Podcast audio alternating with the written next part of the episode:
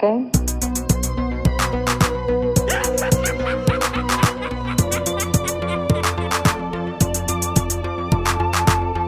Oh, Hal, do you read me? Do you read me, Hal? Affirmative, Dave. I read you.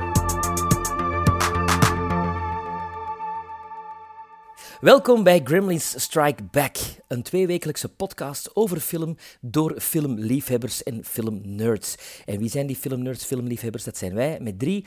Ik ben Sven de Ridder, ik ben acteur en al 25 jaar eh, bezig in het vak, maar ook al meer dan 30 jaar filmfreak. En mijn twee collega's zijn Maarten Melon en Bart de Duitse. Ik ben Maarten, ja, om kort samengevat, ik afgestudeerd als journalist en eigenlijk al pakweg 20 jaar bezig met film in allerlei vormen en maten en, uh, en whatnot. En ik ben Bart. Um, maar uh, vooraleer dat we effectief uh, beginnen aan aflevering 2, um, is het eerst tijd om onze excuses aan te bieden. Er is namelijk een, um, een fout gebeurd in aflevering 1. Ja, een, een grove fout. Die fout, grove fout, is door één iemand uitgesproken, maar door de andere twee bevestigd. Ja, eigenlijk. niet ontkend. Uh, niet ontkend. met het schaamrood op de wangen hebben we de aflevering beluisterd en uh, zakten we door de grond. Dus ik denk dat het nu uh, collectief de bedoeling is van een boetekleed aan te trekken, recht te staan, vervolgens op onze knieën te gaan zitten. Het is tijd voor de rechtzetting. How long since your last confession? I never confessed. what, what is this? What the hell are you talking about? You, you can't just shoot me like that. Make sense. Look in your heart. Look in your heart. What hurt? Ja, het was mijn schuld. Ik heb Iñárritu verwisseld met Cuaron. Maar dat is allemaal de schuld van cameraman Lubisky. En uh, ja, ik besefte toen dat ik The Revenant gezien had van... Tja, dat is niet die gast van Gravity. En ik heb dat gezegd in de podcast. Sorry allemaal. Voilà. En dan is er nog een derde zelfs, Amenebar, die je ook nog zou kunnen verwisselen met die twee andere gasten. Die ken ik niet. Het, het spijt ons. Het spijt ons zo. We doen het nooit meer. Nooit. Maar on with the show. Um, je kunt ons volgen op Twitter via @gremlinsstrike. Je kunt ons mailen met feedback uh, op uh, gremlinstrikeback.gmail.com. En we hebben sinds deze week ook een Facebookpagina waar we proberen actief te zijn en leuke dingen te posten. Waar je ook natuurlijk up-to-date wordt gehouden in verband met nieuwe afleveringen.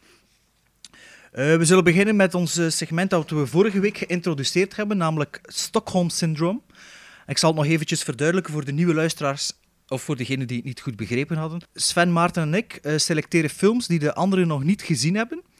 Uh, die moeten die dan bekijken als een soort gijzelaars. En um, die worden dan deze week besproken. En uh, deze, uh, deze week hadden we Fist, ja. Enemy en Night Riders.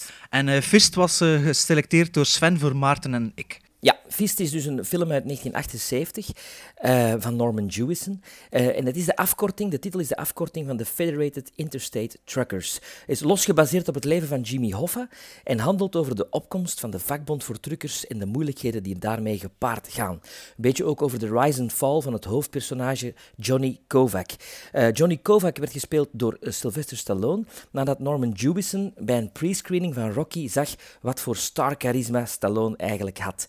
Werd ook getipt voor een Oscar-nominatie voor die Fist, maar kreeg hem niet. En jongens, wat vonden jullie ervan? Uh, ja, typisch voor Stallone zeker dat hij getipt wordt en hem niet krijgt, of uh, de nominatie. ah, dit maar, jaar misschien wel, hè? Dit jaar misschien wel, maar ik weet niet of dat, dat per se allemaal zo nodig is. uh, Fist, ja, ik had die eigenlijk al een paar jaar op DVD liggen, maar nog niet aan toegekomen, dus ik was blij dat ik die geselecteerd had. Um, ik had me dus klaargezet om een avondje film te kijken. Ja, het is een oude film, hè. Uh, ik vond dat het. Um, ja, het, voelde allemaal ve- enorm um, klassiek aan. Ik had uh, heel veel mom- momenten, of Hans de film het gevoel dat ik een film zat te zien van de jaren 50, die gemaakt was in de jaren 50. Niet, niet per se qua spel, maar qua, qua beeldvoering en qua dialoog en qua uh, setting en zo. Het viel me enorm op dat dat uh, heel, heel klassiek was. En toen ben ik uh, op zoek gegaan naar de, re- de regisseur, wat hij gedaan heeft. En die was effectief al bezig van de jaren 50. En ik had het gevoel dat hij... ehm, dat hij New Hollywood een beetje links laten liggen. Dat eh, vanaf de eind jaren 60 de Easy Riders en de, de, van, vanaf, de, allez, vanaf het begin de jaren 70 de New Hollywood met Scorsese en zo. Die was er precies niet zo zot van, had ik het gevoel. En ja, ik voelde wel dat ik dat merkte als je de film bekeek. En op den duur ja, was het maar een beetje een, beetje een, een mager beestje, vond ik. Eh, ik, ik, kan, ik kan dat gevoel begrijpen dat Bart, dat Bart eh, had, maar ehm, bij mij klopte dat plaatje wel. Want ik heb hem bekeken op een zondagmiddag met een thermos koffie naast mij. Ja. En eh, die, die generiek begon, de, de, eerste, de, de, de, de eerste noten van de soundtrack begon, en ik was onmiddellijk mee. Ja, prachtige En muziek van er- Bill Conti. Ja, ja. Ja, ik, ik, ik zat erin. Eh, en, en het paste volledig op dat moment, op die middag, ehm, in mijn schommelstoel voor de tv. En dat, dat klopte volledig. Ja. Ehm, maar eh, inhoudelijk, Bart, eh, wat vond je van het verhaal, hoe dat verteld werd bijvoorbeeld? Heb jij een schommelstoel? Ik heb een schommelstoel Ah, ja? eh, voor naar films te kijken voor mijn tv, jong. Ah ja? Dat is eh, bijzonder handig. Ah, daar valt minder op in slaap in zo'n films. Voilà, Dat zal wel. Voilà. Inhoudelijk, ehm, ja, ik zeg het, ik vond het een beetje... Ja, het, script was eerst 400 pagina's dik, heb ik mij laten vertellen. En werd- is geschreven door Joe Esterhazy, de man die ook daarna Basic Instinct heeft geschreven. Ehm. Maar het script was zo lang en zo opgevat als een boek, dat eigenlijk Stallone eh, dat script ter handen heeft genomen en daar de nodige dingen uit geschrapt heeft. Ehm, en, en dus wat er overblijft, is eigenlijk meer een bewerking van Stallone eh, dan het script van Joe Esterhazy. Maar, maar ik begrijp Bart wel als hij zegt dat het een beetje eh, overkomt. Maar ik denk ook dat dat inderdaad Norman Jewison zijn, zijn, zijn afzetten was tegen de moderne eh, gasten die er aankwamen in de jaren 70. Ehm, en dat hij daarna ook zo op dat elan is blijven voortdoen van de klassieke Hollywoodfilm. ehm, grote sets, bombastische muziek. Eh Rod Steiger, die er ook in meedoet, eh, die opnieuw een vakbonds eh speelt. Nadat hij dat ook al eens had gedaan samen met Marlon Brando in On the Waterfront. Dus alle klassieke ingrediënten zitten er wel in. En ik vond eigenlijk het, enige frisse in de film Stallone. Ehm, wel, ik, ik had, ik had ik, nu dat je dat zegt, dat, dat dat script herwerkt geweest is en, en drastisch is ingekort en dat Stallone daar ook zijn hand in had, ik denk, nu beginnen een paar puzzelstukjes wel, wel puzzelstukjes samen te vallen, want ik vond dat, dat Stallone eigenlijk het personage dat hij vertolkt van Johnny Kovac, dat dat, dat, dat redelijk krampachtig mee omgegaan wordt om daar een heel likable iemand van te maken in het begin. Ik had ehm, het gevoel dat, dat zijn dialoog en zijn handelingen buiten het werk gerelateerd, dus zijn op, opkomst in de vakbond en, en alles wat daarmee te maken had. Ik had vooral problemen met zijn liefdesleven. Ja, Ik vond de manier waarop dat hij zijn latere vrouw dan benadert en, en, en ja, ehm, ja, je dat zeggen, ermee flirt en zo. Dat vond Ja, ik ja. heel, heel geforceerd. En ik vond, dat eh, heb ik hier ook ik vond staan. dat niet goed geschreven. En ik, ik, ik- ja, het was precies alsof dat, dat heel krampachtig een, een, een poging werd ondernomen om die, dat personage meer Likable. afgerond te maken. likable. Ja, likable te maken. Ja, En- ja. Maar dan op de eerste date met haar, ik weet niet of dat het nog herinnert, dan eh, is hij zo dat meisje zo'n beetje aan het versieren en dan zegt hij op het einde, en als je me je ijsje, zijn zijn ijsje gaan eten, zijn ijsje is op, en zegt hij tegen dat meisje, ja, als je me ijsje geeft, is het goed, en dan moet dat meisje haar Ja. ijsje afgeven. Ik weet niet of dat, dat de, Ja. de, de tijdsgeest van de jaren 70 of de jaren 30 zo Jaren was. eh. 30 misschien wel, hè? Dat zou wel eens kunnen kloppen. Dus eh, dat vond ik redelijk bizar. Maar inderdaad, eh, dat liefdesleven, en wat me ook enorm opgevallen is aan de film, er lopen geen jonge mensen in Hans die film rond. Er is één scène, en daar zijn er kinderen, in, eh, in eh, in, eh, de trouwscène. En voor de rest, in Hans die film, natuurlijk teenagers, dat bestond nog niet in die tijd, in de jaren 30. Maar er zijn... Iedereen ziet er oud uit. Er is niemand, zeker in die tijd waren er ook 16-jarige gasten die in de fabriek werkten en zo. En die, die zijn er niet. Dat is precies of dat is een wereld zonder jonge mensen. Ja, Stallone was eigenlijk misschien wel de jongste ook hè, van, Ja. van de loop. Ja. Die was toen ook al 36 of Ja. 35 Ja, of zo. Dus het is echt zo. Ja.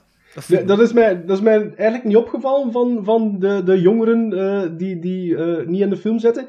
Eh, ik vond gewoon, ik moet eerlijk zeggen, de film duurt ehm, twee uur, heeft een runtime van onge- ongeveer 120 minuten. En heeft mij wel van begin tot eind kunnen boeien. Ongeacht dat er wel wat mankementen voor mij waren qua script en dialoog.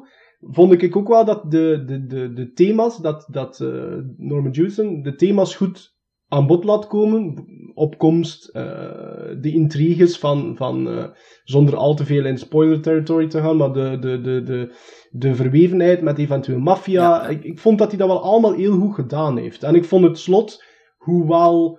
ehm, Dat was dan wel goed. Hollywood, hè?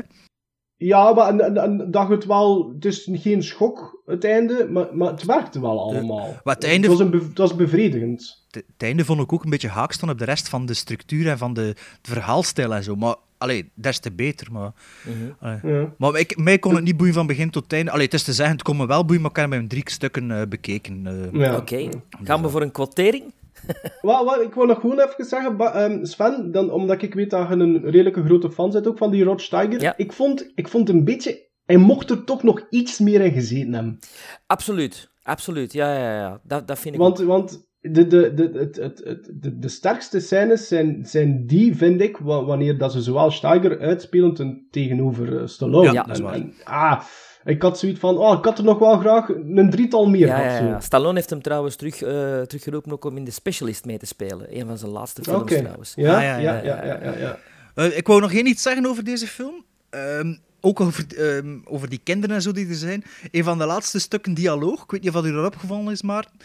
Dus eh, eh, Stallone, allee, het personage van Stallone komt thuis nadat hij op congres of op zo weg geweest is, komt hij thuis Ja. en zegt hij tegen zijn vrouw: Where are the boys? En ze zegt: In school, zegt ze. En toen zegt Stallone: dat donker is. I, I must be going senile. En dat is het. En voor de rest komt de hele film die kinderen niet aan te pas. Nee, en nee, en nee, op het slot, waar, op het einde waar. van de film. We gaan niet zeggen wat er gebeurt op het einde van de film, maar waar zijn die kinderen? Dat is, Ja. dat is precies of die echt geen kinderen Ja. Ik denk dat dat gesneuveld is in dat En- 400 en- eh, pagina stellend script. Ja, ja, of in de montage. Want dat, Dat was echt... eh, En dat, maar dat voelde, dat voelde ook wel aan de montage. Dat is, een, dat is ook wel iets wat ik onthouden heb. Er worden nogal redelijk drastische... Allee, de, de, de jumps in time, want, want het verhaal wordt vertaald doorheen tientallen jaren. ehm, die, de, de, de, die jump cuts van, van, van pakt... Dat ze vijf jaar vooruit gaan of tien jaar vooruit gaan, vond ik soms wel heel raar geplaatst. En inderdaad, ik denk ook dat dat misschien daardoor iets heeft van dat er inderdaad heel veel gesneuveld is. Want inderdaad, als kijker moet je wel zelf zaken invullen. Ja. Eh, dat was wel iets dat mij ook opgevallen is. Mhm. Oké. Quotering. Wat, wat, eh, ja, ik denk, weet je wel, laten we beginnen met Sven, want het is zijn film. En Sven mag misschien eerst quoteren. Hè? Dus we quoteren op 10, hè? Ja. Ja, ja. En het zijn eh, Gizmos, hè? gizmos, hè? Ja, Tuurlijk. en halfjes mogen ook, hè? voilà. Ja, ik, ik hou wel van de klassieke aanpak. Ik, ik hou van Stallone, ik hou van Steiger. Dus dat zijn al, dat zijn al drie gizmos. Ehm, Mhm. De muziek is ook een gizmo, dat zijn er vier. Ehm, en overal vind ik het toch wel... Ja, pak voor mij vijf gizmos op tien. Oh, dat is ook niet zoveel, eigenlijk. Dat, is- dat, dat, ja, nee, dat, is- valt goed mee eigenlijk. Ja.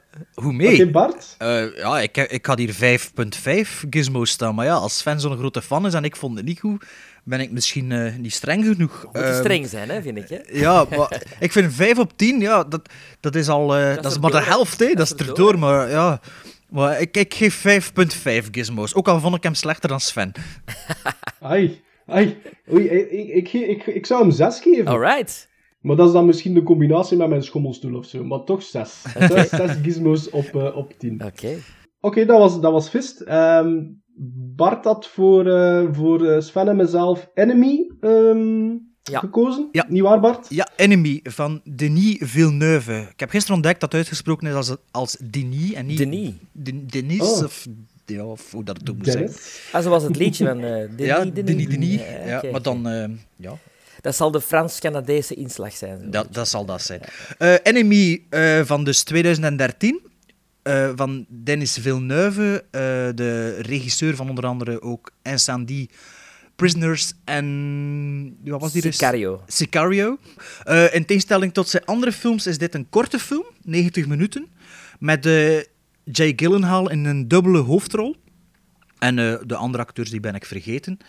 Eh, de synopsis is eigenlijk... ehm, Adam Bell is een leraar en eh, die zit zo wat vast in een, in een routine en die, die verveelt hem eigenlijk in zijn leven. En zijn, ja, even een, een vrouw, maar dat is allemaal enorm... ehm, enorm traditie niet traditioneel, maar ehm, Saai. saai, dat is het, ja. Eh, en op een gegeven moment eh, ziet hij een film en daarin ehm, ontdekt hij, of ziet hij een acteur die eigenlijk als twee druppels water op hem lijkt. Waarna hij dus op, eh, op zoek gaat naar die acteur. Blijkt die acteur in zijn stad te wonen, in, in Toronto als ik me niet vergis, of Montreal. Bon, in Canada ergens. Ergens in Canada. Ergens in Canada. en eh, dus blijkt dat die acteur ook een hele mooie vrouw heeft, waardoor, waarna hij eigenlijk een beetje op, eh, ja, op eh, zelfontplooiing gaat ten opzichte van die vrouw. En, eh, maar het is een tijdje geleden dat ik hem gezien heb. Ik heb hem niet herbekeken voor dit segment, dus ik laat het allemaal aan jullie over. Ik heb oprecht genoten van Enemy. Ehm, ik had enkel van, van, van dezelfde regisseur ehm, Prisoners gezien. Ja. En daar had ik wel wat zaken die mij niet echt bevielen. Ehm, Scenario onder. dus ik was... Ja, ja, ik vond ja, sommige stappen en, en de lengte vond ik niet zo goed. Maar, eh, maar Enemy heb ik allee, noodgedwongen in twee keer moeten bekijken. Ik heb eerst een uur gezien en dan schoot er nog 30 minuten over. En er zaten daar twee dagen tussen. En tijdens die twee dagen kon ik niet anders denken dan ik wil verder kijken, ik wil verder kijken, ik wil verder kijken. Dus dat is voor mij een bijzonder positief punt. Ehm, ik, ik vond het... Allee, het wordt omschreven als een thriller en een mystery eh, enemy. En ik denk dat, dat die titel de lading volledig dekt. Want als kijker was ik zelf continu aan het denken van wat is er hier gaande, wat is er hier gaande. Zou, het, zou het A kunnen zijn wat dat er eigenlijk ge- aan het gebeuren is, of, of is B of C. En wat dat ik heel tof vond, ehm, door het plotse einde, want het is een heel open einde uiteindelijk, eh, is dat je... Ja, die, die film bleef spoken in mijn hoofd. Eh, ik was nog altijd dagen later aan het denken van, is, wat is het nu? Tot op dat je eigenlijk zelf goesting hebt voor, voor online te gaan en reviews te beginnen lezen, om, van, om het verhaal beter te kunnen begrijpen. En ik vond, eh, ik vond dat heel geslaagd. Sven, wat vond jij? Wel, ik ben dus van Denis Villeneuve, hè, zullen we hem zo noemen. Eh, wel eh, een grote fan. Eh, ik vond Prisoners zeer goed. Ik vond Sicario ook zeer goed. Dus ik zat met heel veel verwachtingen, want ik had Enemy Ja. nog niet gezien. Ja. Ehm, En het begint, het, het- de eerste tien minuten eh, had ik zoiets van, oei, dat wordt toch geen Eyes Wide Shut? Omdat Ja, daar ja. een exact dezelfde bijna openingsscène in zit. Ehm, de kleuren van de film spraken mij al van bij aanvang niet aan. Ik had, ik had een echt zoiets van, wauw, een vieze film. Misschien is dat... Ah, ik had, ik had juist het omgekeerde. Ik, had het, ik heb het zelfs opgeschreven. Ik, ik, ik, ik hou echt van dat kleurenpalet. Dat er Wel, Ah, het kleurenpalet klopt wel bij het verhaal. Ah, wel, het is eh. dat. Dus misschien, misschien hè, de eerste tien minuten dacht je van, ja, het zal wel bij het verhaal, het is saai, een saaie man. Ik dacht op een gegeven moment, ik ben even in slaap gevallen, maar het was niet waar, want ik dacht, hè, heb ik die dialoog nu nog eens niet gehoord, van die, die uitleg die hem doet in de klas? Maar blijkt dat dat dus eh, wordt aangegeven als van, hij zit in een routine en hij vertelt altijd hetzelfde in zijn klas. Ehm, ik ben ook een heel grote fan van Jake Gyllenhaal. Ik vind dat een fantastische acteur. Ik, ik, ik vind dat een van de beste van de laatste jaren van, van zijn eh, generatie. En toch heeft de film het niet voor mij kunnen doen. Eh, omdat ik, ik, ik ging zelf mee in, in, in, in de verveling en in, in, in het, het saaien van eh, de mensenleven. En ik moest constant denken aan een andere film. The Man Who Haunted Himself. Een film ken van ik in, niet. in de jaren 70 met Roger Moore. Eh, identiek verhaal eigenlijk, behalve dat het niet over een leraar gaat en over een, een filmster, maar wel over een gast die dus eh, te- telefoons krijgt van eh, zijn eigen, precies. zichzelf. Ja, ja, Ja. ja. Lost Highway. Ja, ja, voilà. En, en, en ik weet dat ik die in de jaren 70, eh, dat ik, die, ik heb die in de jaren 80 gezien, die film, eh The Man Who Haunted Himself, en, en ik vond dat heel, heel griezelig en heel, heel ehm, spannend. En ik miste dat hier, op een of andere manier. Ik, ik, ik kwam niet mee in het verhaal en ik... En ik het, het deed mij allemaal niks. Ja. Ja. Het- is, het is natuurlijk het is een soort, een soort film dat... Allee, ik weet... Het is een soort film dat... Ofwel ligt het u de film, ofwel ligt het u niet. Want je hebt zo bijvoorbeeld... eh, wat heb ik zo vorig jaar gezien? The Double, denk ik, met... ehm, ehm, de gast die Ja, ook van Social de- Network speelt. eh, Ja, ja. Jesse James Eis- Eisenberg, ja. Eisenberg. En dat is zo vrij Kafkaiaans. Zo een soort van... ehm, en ik ben persoonlijk niet zo aan die films. Zo van... Een beetje dat de trial uit ook hebt van... ehm ehm, allee, van Citizen Kane, Orson Welles. ja. Dat is zo... dat zijn zo van die... eh, of Brazil had dat ook zo, zoiets dat onder de huid kruipt, zo. Iets dat zo vrij enerverend kan zijn, zo, ik door vond de dat van dit, soundscape. zo. En ik had dat niet met Enemy. Ah, ik wel. Maar ja. ik snap dat je dat wel hebt. Ja. En ik moet zeggen, ik ben niet zo'n grote fan van Denis Villeneuve. Ehm, omdat ik vind het probleem met hem is, dat was met Incendies zo en met Prisoners ook, die scenario's, dat zit vol met toevalligheden. En sprongen. En rare dingen, like in Prisoners in het begin is er dan ook zo iets die gebeurt en dat wordt niet verklaard. En Ja, Ik- maar Prisoners Ja, is wel ja. veel meer eh, toegankelijk, vind ik. Ja, dan ja, ja. Ja, dus dat is waar. dat dus is ik had dat Incendies en Prisoners al gezien. En toen dacht ik, ah, like, zal ik Enemy zien? Duur maar 90 minuten. Hey, maar gaan ik eens zien wat hij er nu mee gedaan heeft. Want ik vind het een interessante regisseur, hè, maar toch telkens op telkens... Allee, elke keer opnieuw, like met Sicario ook, zit er soms zo van die dingen in dat ik denk van, kom gast, dat klopt toch niet? Je, je- je moet dat toch merken? Of... En dus ik zeg meneer voor Enemy en dat was iets totaal anders, waar ik me niet aan verwacht had. Maar eigenlijk vond ik dat wel goed. Ik, ik vond, ik vond wat, wat ik heel positief vond, is, is ik treed Sven bij. Ik vond ook de eerste 20 minuten waren borderline saai. Ehm, het wordt heel duidelijk in de verf gezet dat die man, de professor, een heel saai leven leidt. Dat hij iedere dag hetzelfde doet, iedere nacht hetzelfde gebeurt. Dus ik had zoiets van: oké, er mag nu wel iets gaan gebeuren. Maar vanaf het moment dat hij eh, op aanraden van een, eh, een collega, leerkracht, professor van hem, die film in zijn laptop eh, duwt en zichzelf ziet, daar was ik wel volledig mee. En ik vond wat dat hij vooral goed gedaan heeft, de regisseur, en dat ligt natuurlijk ook grotendeels aan het script, is dat de puzzelstukjes worden heel netjes verdeeld over, pak dan die resterende 80, eh, Ja. het 70 minuten. Dus mondjesmaat wordt er info gelost, waardoor dat, dat de ganse runtime absoluut, voor mij toch, absoluut interessant blijft. En dat vond ik dat hij wel heel goed gedaan heeft dan. eh, Oké. ja. Maar Sven, dus niet echt uw type film. Ehm, nee, nee, niet echt. Niet Ik echt. dacht het wel. Ja. Eh, toch nog wel even alle lof. Ik heb, ik heb nog niet superveel films gezien van, van Gyllenhaal. Ehm, Donnie Darko blijft nog altijd Ja. een van mijn favorieten. Eh, maar ik vond hem wel top. Hij is top. In- in- hij is top. En in de, laatste, de laatste jaren, bijvoorbeeld Nightcrawler, wat hij daar, dat is voor mij zo'n Ja, topprestatie. Ja, ja, ja, Eh, ja, en, zelfs Southpaw, dat niet zo'n goede film was, maar waar hij wel ongelooflijk goed in is. Ik denk dat... is iemand sterk. En Prisoners is zijn personage ook heel sterk. Ja, Allee, ja. allee, Ja. Dat, dat vind ik wel jammer aan Prisoners ook, dat hij daar min, niet zoveel in zit als ehm, Hugh Jackman. eh. Ja. En zelfs in Everest eh, heeft hij een heel klein rolletje, maar daar is hem ook fantastisch in. Ja, het is echt een topacteur, vind ik. Maar ik denk ook, en, en, en ik denk dat dit soort rollen, want, want eh, ik zeg het, we gaan niet te veel lossen, maar uiteindelijk, het- hij speelt zichzelf twee keer, uiteindelijk. Eh, Ja. maar de details, eh, lichaamshouding, blik in zijn ogen, dat hij in de twee verschillende personages legt, ja, dat kun je niet anders omschrijven, vind ik, dan knap. Mhm, Eh, hoe dat je in één en dezelfde ruimte twee zo'n verschillende karakters neer kunt zetten, dat vind ik alle lof, alle lof Ja. voor, voor Jake. Ja, zeker en vast. Ehm naast, naast Sicario volgens mij eh, toch maar mijn favoriete film van, eh, van de regisseur. Allee, Sicario heb ik ook mijn opmerkingen over. Eh, Enemy vind ik completer is een ding. Maar eh, Sicario vond ik eh, groot, groot, eh, groots film maken Ja. eigenlijk. eh. Nu uitkijken wat hij met Blade Runner gaat doen. Hè. ja, ja. Ja, ja, ja. Zit er iemand op te wachten, Blade Ik, Runner ik, 2? absoluut. Ja? Ik wel, ik wel, Ja. ik wel. Ik, ik- en alles wat ik erover lees, eh, ja, prikkelt mijn Ja. eh, Ik nieuwsgierigheid. hoop alleen dat Ja. Harrison Ford erbij zal zijn. Ja, maar een robot die oud wordt, we hebben dat vorig jaar gezien. Ja, maar nee, misschien doen ze Oh, dat... oh, Bart, nee, nee, ze- Bart, ze gaan hem, Bart. ze gaan hem eh, CGI-gewijs jong houden, hè, heb ik Ja, gehoord, maar heb je Schwarzenegger gezien?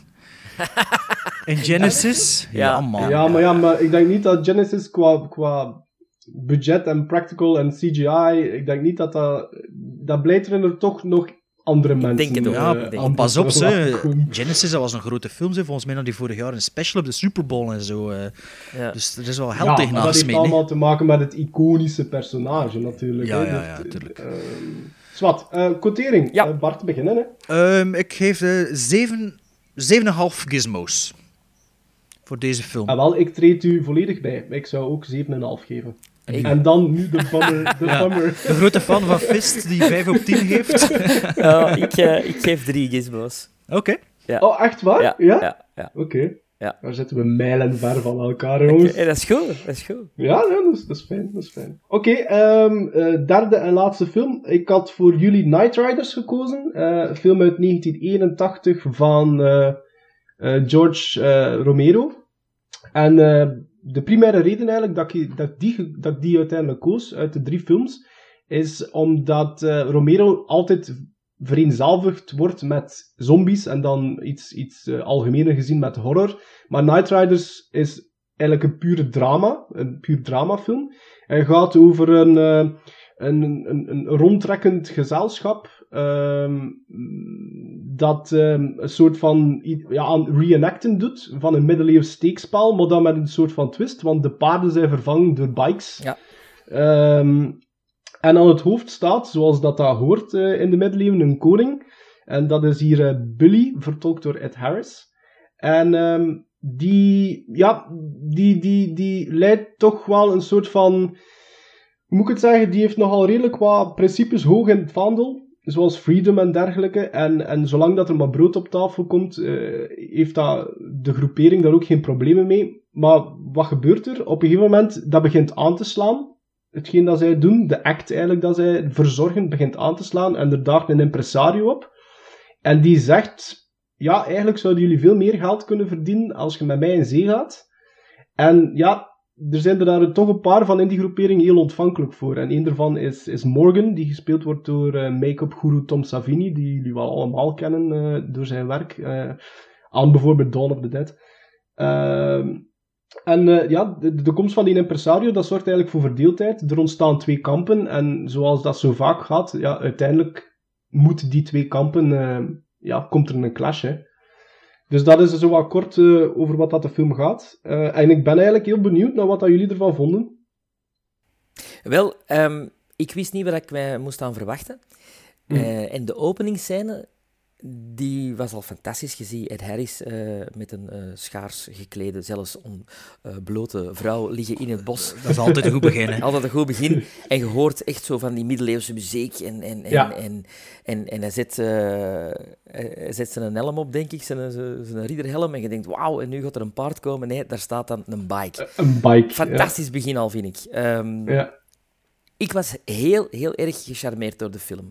Ik vind Ja. het een enorme tijdsgeest. eh, eh, eh, ja, de, tijdsgeest van toen die enorm komt op de, de, de eh, nadagen van de Vietnamoorlog, de, de, de biker gangs. Ja. Maar die deze keer is niet ehm, agressief eh, zijn in hun eh, doen en laten naar de medemens, maar wel in een soort eh, spel, in een soort brood- en spelenspel, een soort carny gezelschap Ja. dat rondtrekt en hierdoor de mensen eigenlijk ehm, terug iets laat zien van de middeleeuwen, maar ook laat kennismaken met eh, de groepscultuur van de bikers. ehm, ja, ja. ik vond, ik ben, ja, ik ben fan van de film. Ed Harris is, is, is eh, altijd al een sterke acteur geweest, maar dit was een van zijn eerste grote rollen. En hij speelt dat met verve, hij heeft een charisma. Ehm, er zijn, zitten scènes in waarin hij echt zich afkeert tegenover het, het bekend zijn of het bekend worden. Is een, een geweldige scène waar dat een jongetje een handtekening komt vragen aan hem. En dat hij zegt van, ja, maar ik ben geen evil Knievel. De, ik, ik sta niet voor dat soort eh, commercialisatie. Ik doe dat gewoon omdat ik, ja, omdat ik het graag doe en omdat ik iets wil meegeven aan de mensen. Een heel sterke boodschap vind ik dat in, in de film ook. En Tom Savini, wat een acteur. Ja, wat een ja, geweldige ja, prestatie. Dat is Ehm, toch vreemd, dat is toch vreemd dat die, dat die, ja, dat er daar toch niet meer films met hem zijn gemaakt. Ja, dat vind ik ook. Ik vind zeker, ik, ik vond eh, zeer natuurlijk, ehm, ook, ook voor die een tijd, want je hebt films van begin jaren tachtig die er soms wat over zijn qua spel en zo, vind ik absoluut niet hier. Vind ik, vind ik, Ik denk dat het probleem is dat hij zijn ringbaardje niet wil afscheren. Want volgens mij, en alles dat hij meespeelt, had hij een ringbaardje. ja, ja. Dus ik was heel hard gecharmeerd en zeker ook om nog Stephen King eh, in, in een klein rolletje te Ja, zien. ja. Eh, Dus, En zijn vrouw, dat is toch Tabitha die ernaast zit, denk ik. Hè? Dat is ah, dat heb ik zelfs niet gezien. Ja, dat zou Ja, kunnen. dat Dat schijnt was die tijdens de, dat de Night Riders aan het draaien was, na beide sets het script voor eh Creepshow aan het schrijven met Romero. Ah, voilà, samen. voilà, ja, voilà, ja. voilà. Dus eh, waarschijnlijk waren Ja, die daar op hij- vakantie hij- en zat hij daar wat hij ziet- commentaar te geven in de, de scène. Hij ziet, er, hij ziet er daaruit volledig zoals zijn personage in Creepshow, Jordi Verrill. ja. Eh, is- ja, het is krak hetzelfde. Het is krak hetzelfde, Oké, oké. ja. Oké, Bart, wat vond jij? Ja, ik vond dat 2 uur en 26 minuten eh, van what the fuck. Oké. Nee, ik vond, dat, vond er geen hol aan. Ai, ai, ai. Allee. Nee, maar ik ben, moet nu wel zeggen, ik ben niet zo'n grote Romero-fan. Ik heb zo Night of the Living Dead, ik heb dat zo eh, zes jaar op DVD gehad voordat ik hem volledig bekeken had, eerlijk gezegd. Ai. Ja, Ai. ik weet het niet. Ehm Dawn of the Dead heb ik gezien na de, eh, uw vriend zijn, zijn remake. Ehm, Ja, nooit, nooit het woord vriend en Zack Snyder in één. Nee, nee. En ook nooit niet over een remake spreken, want dat is het niet. Wel, want ik vond die remake, eh, ik vond dat wel oké. Ehm, Mm. En toen dat ik, maar misschien moet ik die alle Night of the Living Dead en ehm, Dawn of the Dead, En moet ik Day die misschien nog eens, eh, Day ja, of the die heb Dead ik nog niet gezien, ook maar misschien moet ik de eerste twee nog eens herbekijken, nu dat ik weet wat er gebeurt en ik weet dat de historische rele- relevantie van het allemaal, Mhm. snap ik wel. Ik vond de, eh, Dawn of the Dead ook wel veel beter dan Night of the Living Dead. Ja. Maar dit vond ik... Oh, van een zever, jongen. Het is, hu- allee, het is zever, maar niet, maar niet humoristisch. Het is, zo, het is Maar dat humoristisch. is ook niet humoristisch bedoeld. Nee, hè? maar het- ik vind, dat vind ik zo... Het is dan zo'n zever. En ja, nee, ik vond dat... Ik, allee, ik heb hier allemaal wat, wat notas gemaakt. Eh, Maar je gaat er wel heel rap over, hè Bart, over uw notas. nee, ehm, nee, maar ik heb die film ook in zeven keer uitgekeken of zo.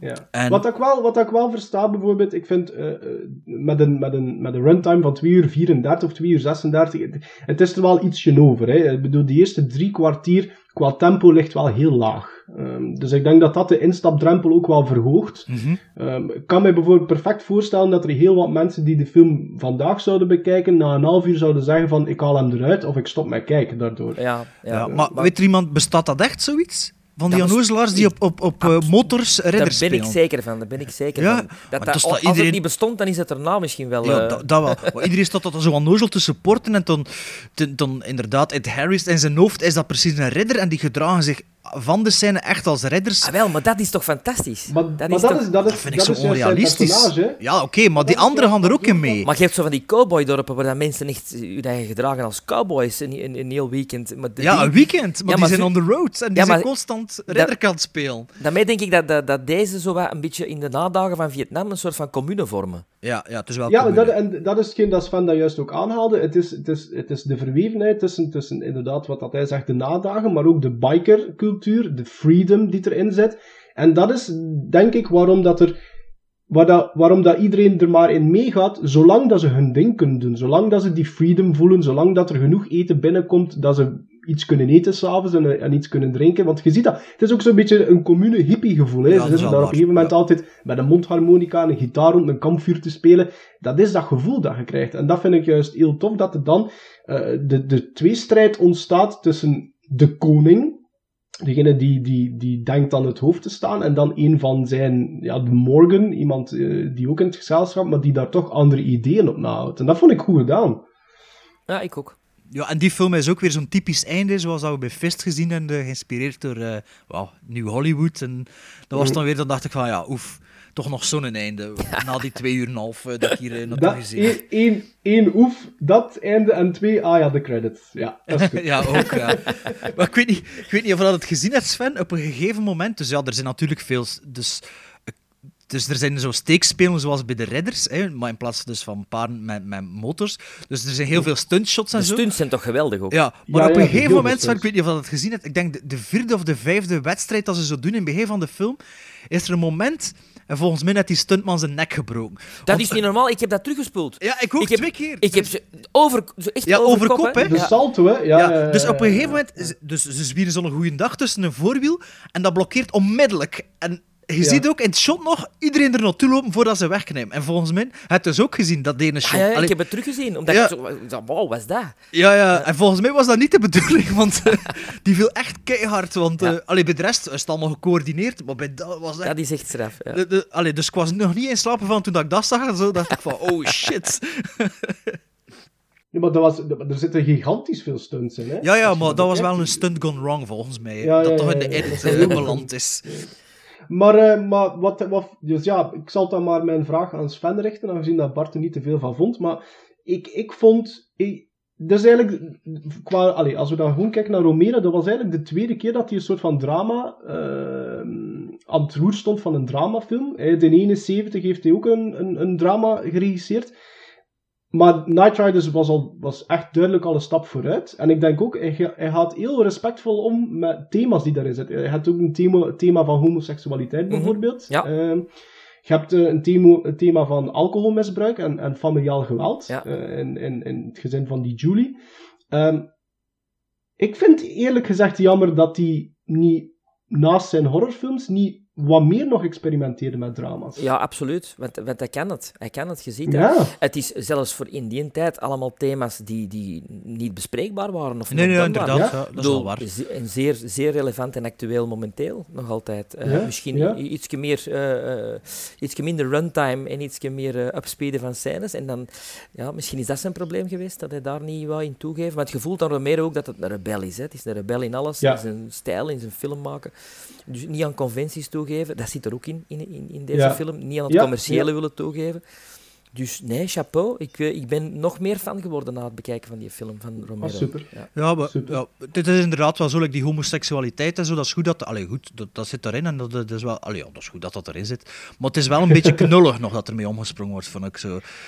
Die, dus dat komt zo, te- dat wordt zo in de groep gegooid en die gast wordt wat voor lul gezet, omdat, ah, je zit toch een homo en, en, maar ja, dat zal een beetje de tijd nog geweest zijn en, en een beetje het exotische van, van Hans, de, de sorry, homoseksualiteit en zo.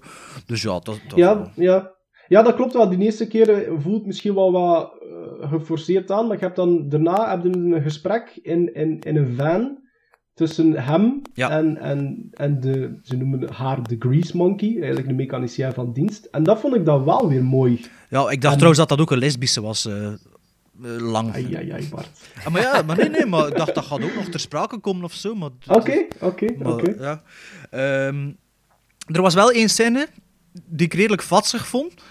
Misschien wel de vatstigste van eh, Romero's carrière. Dat was... eh, op een gegeven moment zit de fotografen van de, van de, de dingen pizza te eten in een camper. En ik weet niet of dat jullie het gezien hebben of nog herinneren, maar dat deed me echt denken aan een scène in Camping Cosmos. ja, ja. In een camper, wanneer dat kuifje, of iemand die zich voordoet als kuifje, seks heeft met Lolo Ferrari misschien, ik weet het niet. En, en Ai, ai, ai. daarna, als die klaarkomt, melk kotst of zo. En dacht van, ja, dat is misschien even vatsig. Of, eh, of hier die, die, die, die, die dikke in haar die zo pizza zit te eten en kaas die op haar borst eh, loopt en zo.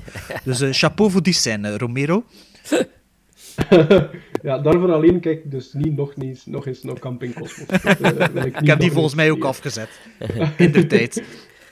Alright guys, ehm quotering. Ja, ik, ik voel nog altijd aan Night Riders, het is geen volledig afgewerkte film, dus het is niet gaaf. Maar ik geef hem toch nog altijd 6,5 eh, op 10.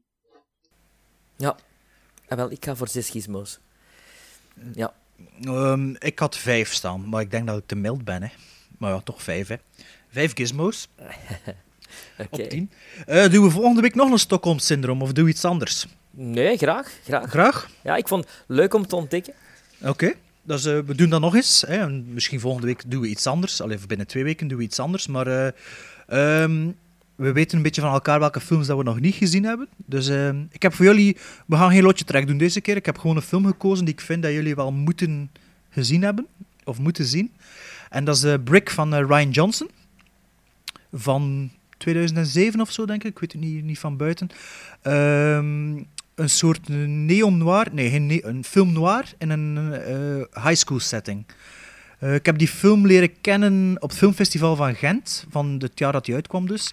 Ik heb die twee keer gezien op het filmfestival en ik vond dat van de, de eerste keer echt enorm goed. En ehm dus een, een- eigenlijk een van mijn favoriete films van eh, de laatste tien jaar. Dus eh, En Ook met Joseph Gordon-Levitt. Jordan Gordon-Levitt en Ryan Johnson, de man die dan ook Looper gedaan heeft en de Brothers Bloom en die nu eh, de volgende Star Wars zal doen. Hè. Ja, ja. En, Ja, eh, ja. Dus jullie hebben het nog niet gezien, dus ik ben benieuwd wat jullie ervan vinden. Een echte aanrader, als ik nu al mag teasen. Oké, eh, Sven, wat heb jij voor ons? Wel, eigenlijk een, een tv-film eh, voor de verandering is eh Lansky. Lansky is een film uit 1999 eh, over het leven van Meyer Lansky. Meyer Lansky is eigenlijk een eh, Joodse eh, maffiabaas die te midden van alle Italiaanse maffiabazen ook een beetje de top heeft bereikt in zijn jaren. En het is een tv-film gespeeld door Richard Dreyfuss. Altijd een heel goede acteur. Van Jaws. Ja. Nee. Van Jaws, Ja, Jaws, eh, onder andere. Eh, Eric Roberts zit er ook in. Beverly D'Angelo en, Ah. An- en Anthony LaPaglia. LaPaglia. Ah, Dus een- super. Ja, ik zie, die, ik zie die heel graag spelen. Ja, ja. ja, wel. Ja. leuke cast. En eigenlijk een beetje jammer dat het een tv-film is. Maar eh, ontdek hem maar. Ontdek hem. Nou, Eric Roberts hebben we van de week nog gezien in Best of the Best 1. Ja, ja, Kende die film nog? die ken ik nog. Maar niet zo te zien. Jawel, jawel, oh jawel. Ik- Ah, ik, ben oké, ermee opgegroeid. Eh, ik vind nog altijd, eh, allee, tijdens de jaren, eh, de films van de jaren 80 was ik daar echt wel fan van. Ik vind het eigenlijk jammer ook dat dat daarna zo een hele lange tijd stil is geweest rond hem. Ja, en een, een geweldige comeback gemaakt Ja, in? The Expendables. Dat Ja, was ja, echt... ja. eh, Juist. Maarten, wat hebben wij voor ons? En wel, en wel, ik heb een comedie, ja. Eh, een comedie, Ah. ehm, Even grappig als Night Riders? Anchorman 2. Ah, En ehm, ik weet dat eh, Sven eh, fan is van regisseur Adam McKay, die ook de eerste heeft geregisseerd. En eh, daarom heb ik hem gekozen. Ehm, ja, veel valt er niet over te vertellen. Hè. Het is de verderzetting van het verhaal van eh, Ron Burgundy, gespeeld door Will Ferrell, die ik sowieso wel apprecieer als acteur. En eh, ja, wie kan er nee zeggen tegen eh, nog een potje Ron Burgundy? Ja, ik vond de eerste geweldig grappig. eh, echt een ontdekking ook. Dus, maar ik heb de tweede niet gezien. En ik weet dat Harrison Ford er ook in meespeelt. Eh, Ja, ja klopt. Oké, ehm, opnieuw drie gevarieerde films om eh, binnen twee weken in de volgende aflevering te bespreken, denk ik. En ik hoop dat eh, Anchorman 2 jullie bevalt. Ik ben benieuwd. I've seen things you people wouldn't believe. En, eh, we hebben een, een nieuw segment bedacht. Ehm, Sven is grote sound, ehm, soundtrack en eh, muzie- filmmuziek fan. Dus eh, Sven heeft een eigen item in deze podcast gekregen. genaamd The Hills Are Alive.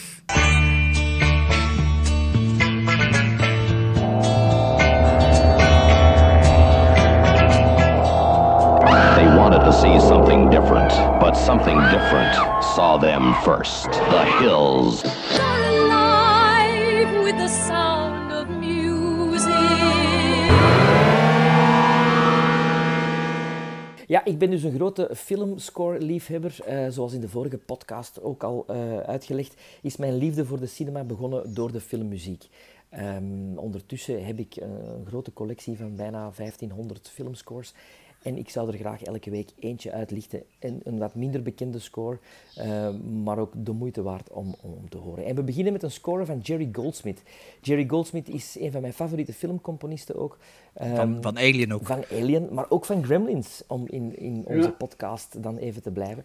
Gremlins. Patton, Legend van Ridley Scott, Supergirl, Ja. Papillon, heel veel films gecomponeerd. De mens leeft eh, niet meer, eh, maar ik heb de eer gehad om hem ook ooit eens te mogen ontmoeten op een avant-première van Malice eh, in Amerika trouwens.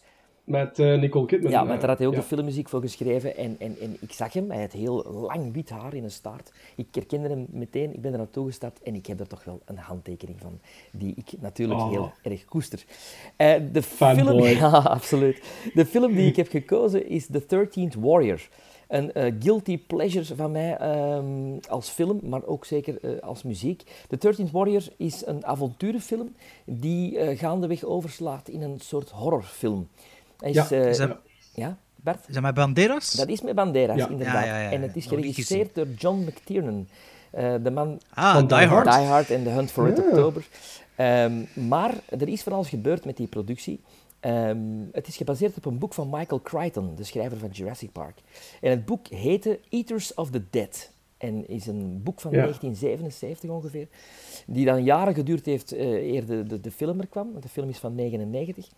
Maar de eerste cut werd zo slecht onthaald door producers, door publiek, dat John McTiernan van die productie is afgezweerd en Michael Crichton eigenlijk ehm, eh, reshoots heeft gedaan.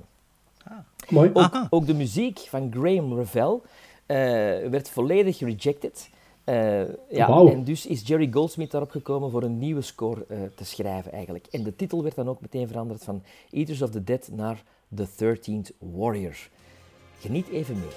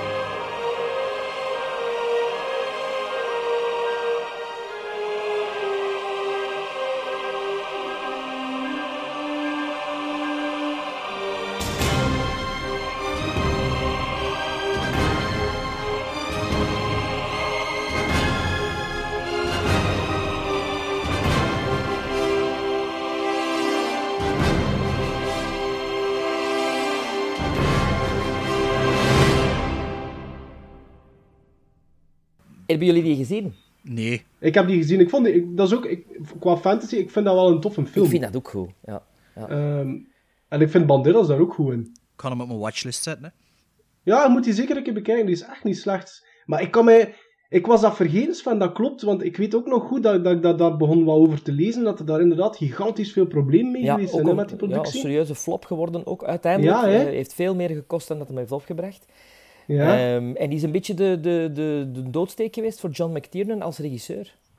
Ja.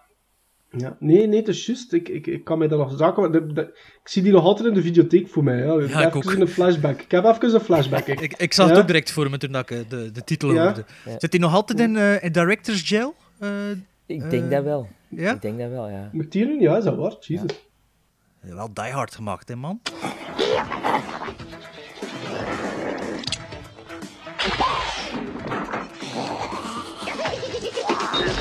Gremlins Strike Back. Een laatste segment voor deze aflevering. Omdat we drie mannen zijn met een voorliefde voor eh, mannenfilms. en het is volgende week Valentijn. Hebben we in deze tweede aflevering al iets gedaan die totaal haak staat op onze voorkeuren. We, we hebben een top 5 Valentijnsfilms of romantische of liefdesfilms samengesteld. Ah, ik voel er al twee weken lang dingen van mijn lijf krimpen, jong. Dat wil je dus niet weten, hè. Persoonlijk ben ik niet zo'n fan van tops op te stellen, maar ik, ben te, te, te autistisch om het, eh, om het te kunnen loslaten dat het nooit klopt. Want morgen is die top 3 of top 5 of top 10 of top 100 anders. Dus ik heb eh, vijf films gekozen die ik goed vind en die vandaag mijn top 5 zijn. Oké, ik, ben, ja, ik ben wel een liefhebber van eh, romcoms. en dan vooral van eh, die van voor 2000. Eh, want na 2000 vind ik ze een beetje te veel in het comedy-segment zitten dan, dan, dan in het romantische. En, en de perfecte, com- perfecte combinatie van romantic en comedy bevindt zich voor mij in de jaren 80, jaren 90. Wel, dat gaat dan heel leuk zijn. Dat gaat heel leuk zijn, want al mijn films zijn vanaf 2000. Ah, oké. En die van mij voor 1980. Dan willen we met de... Nee, niet allemaal, Misschien moeten we dan met de oudste beginnen. Ah ja, Bart, Maar ik zal met mijn nummer 5 beginnen. Hè? Met mijn nummer 5, maar die is van na 2000. Ik heb een beetje gelogen, maar er zijn een paar eh, voor 1980. Eh, mijn nummer 5 is een film die ik eigenlijk pas vorige week gezien heb. En dat ik dacht, eigenlijk mag die wel in mijn top 5 staan. En dat is een eh, drie uur durende eh Franse lesbisch coming-of-age Oh, drama. nee. Eh, La, Vi- La Vida Del, of in het Engels u- Blue is the warmest Ja. Je color. hebt u, je hebt u Ik weet niet, heb je van die film al gehoord? Ik heb van die film al gehoord. Die, Ik die- ook. ja, dus die was, die was eh, een paar weken terug op Canvas. Ik had die opgenomen, omdat ik die eigenlijk al lang wou zien. Die prijzen gewonnen in Cannes volgens mij, Palme d'Or misschien zelfs. Ik weet het niet meer. En eh, ik had al van iedereen gehoord die die gezien had van... Het duurt, het duurt drie uur, maar het is echt de moeite. En eh, ik kan ze alleen maar bijtreden. Het is, eh, het is een... Ja, het is echt eh, het is een coming-of-age verhaal van een meisje van 15 tot haar 25, denk ik ongeveer. Ehm, die ontdekt dat ze lesbisch is. die van alles wat proeft en zo. En die ja, de tegenslagen van het leven ook leert kennen. En heel goed geacteerd. Echt heel goed geacteerd. De hoofdrol ehm, is gespeeld door een zekere Adèle... Oei. Een, een Franse van Griekse Je afkomst. doet het, dus hier je gaan doet we. het dus zelf aan, hè. Eerst de niet, Eh, ja, en je ja. doet het dus zelf aan. Nu, nu is het dus Adele Exarchopoulos. maar dus eh, haar tegenspeler, dus de, de, de, de eh, oudere lesbische vrouw, is eh, Lea Seydoux. Ja. Ik weet niet of dat die u zegt mij iets, die heeft voor mij de laatste James Bond film naar de Vantjes geholpen. Ah, wel, voilà, die speelt dus in Spectre mee. Ehm, de, ze speelt ook mee in de Grand Budapest Hotel, eh in Glorious Bastards en ook in eh, Ridley Scott's Robin Hood heeft zijn rolletje. Eh, dus die twee zijn eigenlijk de hoofdrol en dragen zo goed als de volledige film. Vooral die Adele, die Griekse Adele, allee, speelt, speelt de hoofdrol. Maar het is dus echt een, een liefdesverhaal met, met alles erop en eraan, inclusief borderline porno-scènes. En, maar dat, het, is niet, het is niet voor shock value, maar... ehm, Nee, het is echt, eh, echt een aanrader. Ik heb hem wel in twee keer gekeken, maar ik kan hem perfect in één keer kunnen zien. eh, Maar, wat maar, ik wat, want ik weet nog, ik heb hem niet gezien. Ik ook Ik niet. heb hem niet gezien, maar ik weet wel dat er heel wat te doen was rond die, die seksscènes. En dat die bijzonder lang durven duren. Ja, en er was ook nadien ook sprake van dat die, die, die, die meisjes zich wat misbruikt voelden door de regisseur en, en zo. Dat, dat klopt inderdaad. Maar de scènes zijn echt, eh, echt wel erg grafisch Ja. en ook ehm rauw. Ja. Maar volgens mij ook wel hoe dat, hoe dat in het echt eraan toe gaat tussen twee vrouwen die... eh allee, Maar toch romantisch. ja, maar ja, ja, romantisch, ja, rauw, maar zoals, wel op basis van liefde Ja. en niet, eh, niet geen, eh, geen rebound seks of zoiets. En, Maar ook nodig, Bart? Ehm, ja, wel nodig om, om echt wel in het personage mee te gaan en, en, eh, en de evolutie mee te maken die zij maakt. En, want ja, ja, het is een liefdesverhaal, dus je weet wel waar dat naartoe gaat. Als, Ja. allee, ik ga het niet vertellen, maar, maar je hebt wel nodig om, om, om het hoofdpersonage haar gevoelens later in de film ook, ook te verstaan en, en wat dat allemaal betekent voor haar. En, eh, Ja. Maar als je, als je de kans hebt om die te zien, het is, het is echt een aanrader. Ja, ofwel kijk van in het begin met uw vriendin, ofwel niet, maar niet halverwege begin, want dan gaan ze denken, ja, wat zit ik hier al eh, eh, het anderhalf uur te zien. Maar het is, ehm, het is, ja, het is echt wel een aanrader. Ik vond het een, een mooie film en echt wel goed geacteerd. Ik weet nu niet meer in Spectre of, dat, eh, of dat, ze, dat ze naar de vaantjes helpt, maar in... in Blue is Wal- Wal- Warmest Color is echt wel heel goed geacteerd. Ze hebben ook 100 prijzen gewonnen of zo, die film. Ja. eh, Dus ik ben niet de enigste. En laat u zeker niet afschrikken door de combinatie Frans, eh, Grieks, eh lesbisch eh pornoscènes en zo. En de, de, de, allee, drie uur lang. Vooral niet. Dus Nee. het, is, het, is, het, is, echt, het is echt de moeite. Een aanrader. Oké. Oké. Mijn eh, nummer vijf is Jerry Maguire. Ehm, ik ben, eh, zoals je misschien al wist, een grote Tom Cruise fan. Ehm, maar dit is eh, voor mij een zeer romantische film. Een film, een feel-good film. De gevleugelde woorden ehm, ehm, You had me with hello zitten erin. En eh, You complete me. Ja, dat zijn toch twee slagzinnen die qua romantiek eh, en qua ja, toch een beetje eh, vochtige ogen eh, toch in mijn top 5 moeten staan. Jerry Maguire. En, en ook, en ook, ook popcultuur, eh, die twee quotes zijn ook Ja, in de popcultuur opgenomen. Hè. Volgens mij, eh, als je, als je googelt, eh komen er Ja. 150 verschillende Ja. dingen tegen die het gebruiken. Ja, ja. Ja. Oké. Ja, ik, ik, ik moet eerlijk zijn, ik heb Jerry Maguire nog niet gezien. Oh, Maar wie is de vrouwelijke Ah. tegenspeelster weer? René Zellweger. Ja. Oh, ja, oké. Ja, oké. Ja. De rom, romcom klassieke actrice. Ja, ja, wel, die, die komt later nog aan bod in mijn lijstje. Ja, oké. Ja, ja. Ah, ja. Maar eh, op nummer 5 heb ik eh, een film uit 2000 staan, eh, en eh, getiteld Love and Basketball. Ik weet niet of jullie Zeg al... niets. Nooit gehoord. Wel, dat gaat eigenlijk over ehm, eh, twee personages, eh, Monica en Quincy. En ehm, we zien die eigenlijk voor het eerst wanneer dat ze 11 jaar oud zijn. En die wonen naast elkaar. En ehm, ja, die dromen alle twee van een professionele NBA-carrière. Dus het, het is wel hevig. ehm, het, het, het sportaspect zit wel heel hevig in, in de film. Maar Jerry Maguire ook. maar het wordt, nooit, Ja. het wordt zeker nooit storend. Maar nu gevoeld, ja, weet je, die twee hebben een soort van haat-liefde verhouding. En dat gaat eigenlijk vanaf hun elfde, gaat dat verder tot wanneer dat ze volwassen zijn. En ehm, ja, je weet hoe dat dat wel gaat. Ehm, de karakters beginnen wat te botsen tijdens het opgroeien. Ze komen dan bij elkaar, ze gaan dan weer uiteen door verschillende redenen. Jaren later zien ze elkaar dan weer terug. En er is nog altijd iets. eh, maar dan is natuurlijk de vraag of dat ze ja, de, de, de kans wagen om terug een relatie te starten. Hè. Eh, maar wat, dat- waarom dat ik die gekozen heb op 5, dat was eigenlijk de eerste effectieve romantische film dat ik bewust heb gekozen zelf. En om, om bewust naar te kijken. Ehm, daar was dat basketbalgedoe wel, wel een van de redenen toe. Maar het heeft mij echt heel gecharmeerd. En ik vond ehm heel goed geregisseerd eh, door een vrouw. En eh, toeval wil dat van mijn vijf films zijn er vier geregisseerd door een vrouw. Ehm, ja, ik vond dat zij dat heel mooi heeft ehm, getoond, aangetoond. Die emoties, die innerlijke gedachtegang, ook het opgroeien, de struggles. Ja, echt wel een aanrader. Ehm, die Quincy wordt gespeeld... Het zijn twee zwarte acteurs, eh, trouwens. Die Quincy wordt gespeeld door Omar Epps, die jullie waarschijnlijk kennen van House MD. En van Higher Learning. Of Dracula 2000. eh, Ja. 2000 ehm. en Monica, ja, ik had eigenlijk niet mogen lachen met Bart, want ik heb ook een gekozen met een rare naam. Eh, dat is, dat is ehm, ja, ik kan, ik zal, het zal verkeerd zijn. Hè. Sana Lathan, of Lathan. En die kennen jullie als het hoofdpersonage misschien van Alien vs. Predator, het vrouwelijk hoofdpersonage. Of Ah, wel ja, van ja, ja, Contagion, en in Blade zat die ook. En hij lost ook, zeker? Was dat die niet? Ja, dat ik weet het niet ja, meer. weet ik ook niet meer Ze kunnen dat, ja. Maar kijk, dat was mijn... eh, dat was Waarschijnlijk, mijn eh, waarschijnlijk niet. dat was dat, was, dat was mijn nummer 5. Ah ja, trouwens, die, die, de vrouwelijke re- regisseuse is Gina Prince Bithwood, of Bythewood. En die heeft ook... Die heeft ook Biffwood. Ja, Barefoot, ja. jongens, ik ben goed bezig. En die had ook eh, The Secret Life of Bees, heeft hij ook gemaakt. Eh, met Queen Latifah en Dakota Fanning en Jennifer Hudson. Dat zeg maar iets. Ja, dat was ook wel een goeie. Dus eh voilà, nummer 5 was dat van mij. Ehm, mijn, mijn nummer 4 gaan we al direct naar de jaren 50.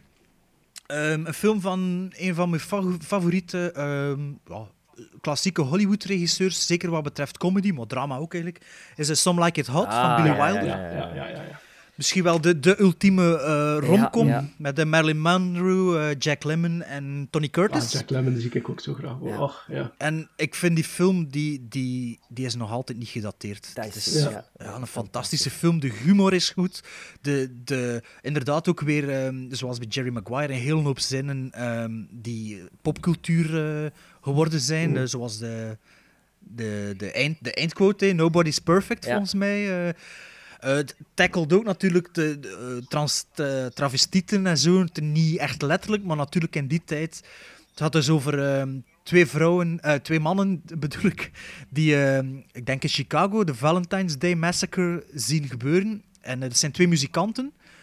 En die moeten vluchten voor de maffia, Ja. omdat ze getuigen zijn natuurlijk van, van het gegeven. En ehm, die sluiten zich aan bij een vrouwelijk muzikaal ensemble, waar een Marilyn Monroe dus bij zit. En eh, beide mannen worden verliefd op Marilyn Monroe, maar zijn dus de hele tijd verkleed als twee vrouwen. En eh, alle grappige situaties die eruit voortgaan. Hè. Dus misschien meer comedy dan romantiek, maar er zitten toch wel Ja, eh, toch wel, ja. bepaalde romantische scènes in die... eh, ik Het kan wel voor. Valentijn. Ja. Eh, Maarten, Ja, maar dat is al lang geleden, want het is een klassieker. Hè. Ik denk ook dat... Ja, dat is zo'n film dat je wel, als je iets wat in de moed bent, kun je die altijd opzetten, vind ik. En, ehm, Inderdaad. Ik zei het al juist, ik, ik, ben, ik zie Jack Lemmon immens graag acteren. Ja. Ehm, En Billy Wilder als regisseur is, is, is ja de meester Ja. in, in dat genre. Hè. ja, ja, ja. Ja, ik, ik, ik denk dat Billy Wilder geen één slechte film heeft, volgens mij. Nee, Of toch niet nee. dat ik Ik gezien heb. dat je toch Dat is serieus echt, moet eh, zoeken, alleszins. Ja, ja. Ja, ja, dus heel... Allee, The Lost Weekend en eh, Ja. Sunset Ja. Boulevard, Ja. Double. Apartment. Dat is, dat is echt... Die Apartment, ehm, de, eh, Irma La Douce, eh, de, allemaal fantastische Ja. films eh, die nog altijd marcheren. Een, hele, een hele solide vier, Bart. Goed, een hele goed, solide goed. vier. Mijn nummer vier, ehm, Something Wild van Jonathan Demme. Oh, Ah, ik wist ja. zelfs niet dat hij nog romantische films gemaakt heeft. Ja, ja, ja. In, in, ehm, Ja, die, die is al lang bezig ook. Langer dan dat we zo verwachten Ja. eigenlijk. Allee, met, met een, eigenlijk een eh, introducing in die film. Allee, introducing niet echt, maar e- eerste grote rol. Melanie Griffith. Oh, Oké, ja. Ah, man. Ja. Zie je wel dat hij, zie je wel dat hij lang bezig is? Hè? Die daar gekoppeld wordt aan Jeff Daniels. Oké, ja. Eh, niet gezien? Nee, nee. Wel, echt een, een Nee, hele ja, ik film. ik ken, ik ken John, met alle respect, maar Jonathan Demme, ik, ik denk Silence Silence of the Lambs, en, en weet je, het is daarmee dat ik zo verschiet. en, Neil, eh, en Neil Young. ja. Dus eh, een, hele, een hele leuke film over ehm, een, een, een, een wilde griet, hè, Melanie Ja. Griffith, Something. Wild, zij is dus eigenlijk de titelfiguur, die ehm par accident eh, terechtkomt eh, in de wagen van, van Jeff Daniels. Allee, in de wagen, het is een soort roadmovie ook. Eh, maar ze is eigenlijk op de vlucht voor haar ex-vriendje. En Jeff Daniels zit in een soort van midlife-crisis en, en denkt van... Wauw, ik heb het nog. En, en er is een, een, een wilde, knappe Greet die, die verliefd is op mij. En, en eh, samen eh, gaan ze op een, op een, een journey. Zij op de vlucht en hij ook een beetje op de vlucht voor zijn saaie eh, leven. Mhm. En ze worden achterna gezeten dus door het ex-vriendje, gespeeld door Ray Liotta. Ach ja, ook altijd leuk, Ja. hè. Real, ja. zeer, zeer leuke film en, en heel romantisch ook. Ja. Ja. Ja. Oké. Eh, mijn nummer vier is, ehm, ik, ik, had al juist al gezegd dat Zellweger in mijn lijstje voorkwam, is Bridget Jones' Diary, de eerste, uit 2001. En waarom? Ik vind dat gewoon een fijne film. Je kunt daar niet veel verkeerd mee doen. Ik vind ehm, dat Zellweger daar heel goed in speelt. Ik vind dat Hugh Grant daar heel goed in speelt. Ik vind dat Colin Firth daar heel goed in speelt. Ik vind eh samenspel tussen die drie ja, voor, wie de, die, die de film niet zou kennen, dat gaat over, over Bridget Jones, is, is iemand die vreest dat ze zal eindigen als een oude vrijster en die op nieuwjaar het eh, eh, x aantal goede voornemens neemt om te stoppen met roken en te drinken en een goede man te vinden. Maar dat loopt niet allemaal van een lijn dakje. Ze begint dan eigenlijk een soort van relatie met haar baas. Eh, maar ze beseft te laat dat dat eigenlijk gewoon een playboy is die met iedereen wel in bed duikt. En eh, dan is de vraag of dat ze eventueel zou kiezen voor de iets wat saaiere, stijvere, gereserveerdere Mark Darcy, eh, die, die Colin Firth eh, vertolkt. Eh, Mr. Darcy. Mr. Darcy. Ehm, maar ja, ik vind het een fijne film. Ik vind, dat er heel, ik vind het ook humoristisch. Ik vind dat de, de, de, humor werkt in eh, Bridget Jones' Diary. Dat heeft misschien ook weer iets te maken met het feit dat eh, er weer een vrouwelijke regisseur aan, eh, aan het roer stond. Ehm, ehm, trouwens, Zellweger werd dat jaar ook eh, genomineerd voor een Oscar voor die rol. Ehm, dus ja, nee, ik vind dat, ehm, ja, ik vind dat gewoon een, een goede, solide film. Ja, zeker. zeker. Ik heb die niet gezien. Oké. Maar ook vooral omdat dat niet echt mijn ding is. Mm. Romantische films. eh allee, ja, misschien moet ik ooit wel nog eens zien. eh, Ja. Een romantische bui. je kunt er, ik vind, je kunt er niks verkeerd mee doen. Met Bridget Jones' Diary. Oké. Dus Nummer drie gaan we toch weer post 2000. En eh, dat is een beetje een onderschatte film eh, van Sam Mendes, Revolutionary Road. Waarbij eh, Leonardo DiCaprio en Kate Winslet opnieuw verenigd zijn. Knappe film. Eh, de knappe film. film... Ja, dat is echt wel een onderschatte film. Een redelijk, ehm, moet ik zeggen, een ehm, niet zo filmische film in die zin. Het is Roger Deakins volgens mij die het gedraaid heeft, maar het is redelijk interieur gedraaid. Het is vrij sereen, enorm sereen, maar wel heel sterk geacteerd door beide. Het gaat dus over ehm, een koppel in de jaren 50.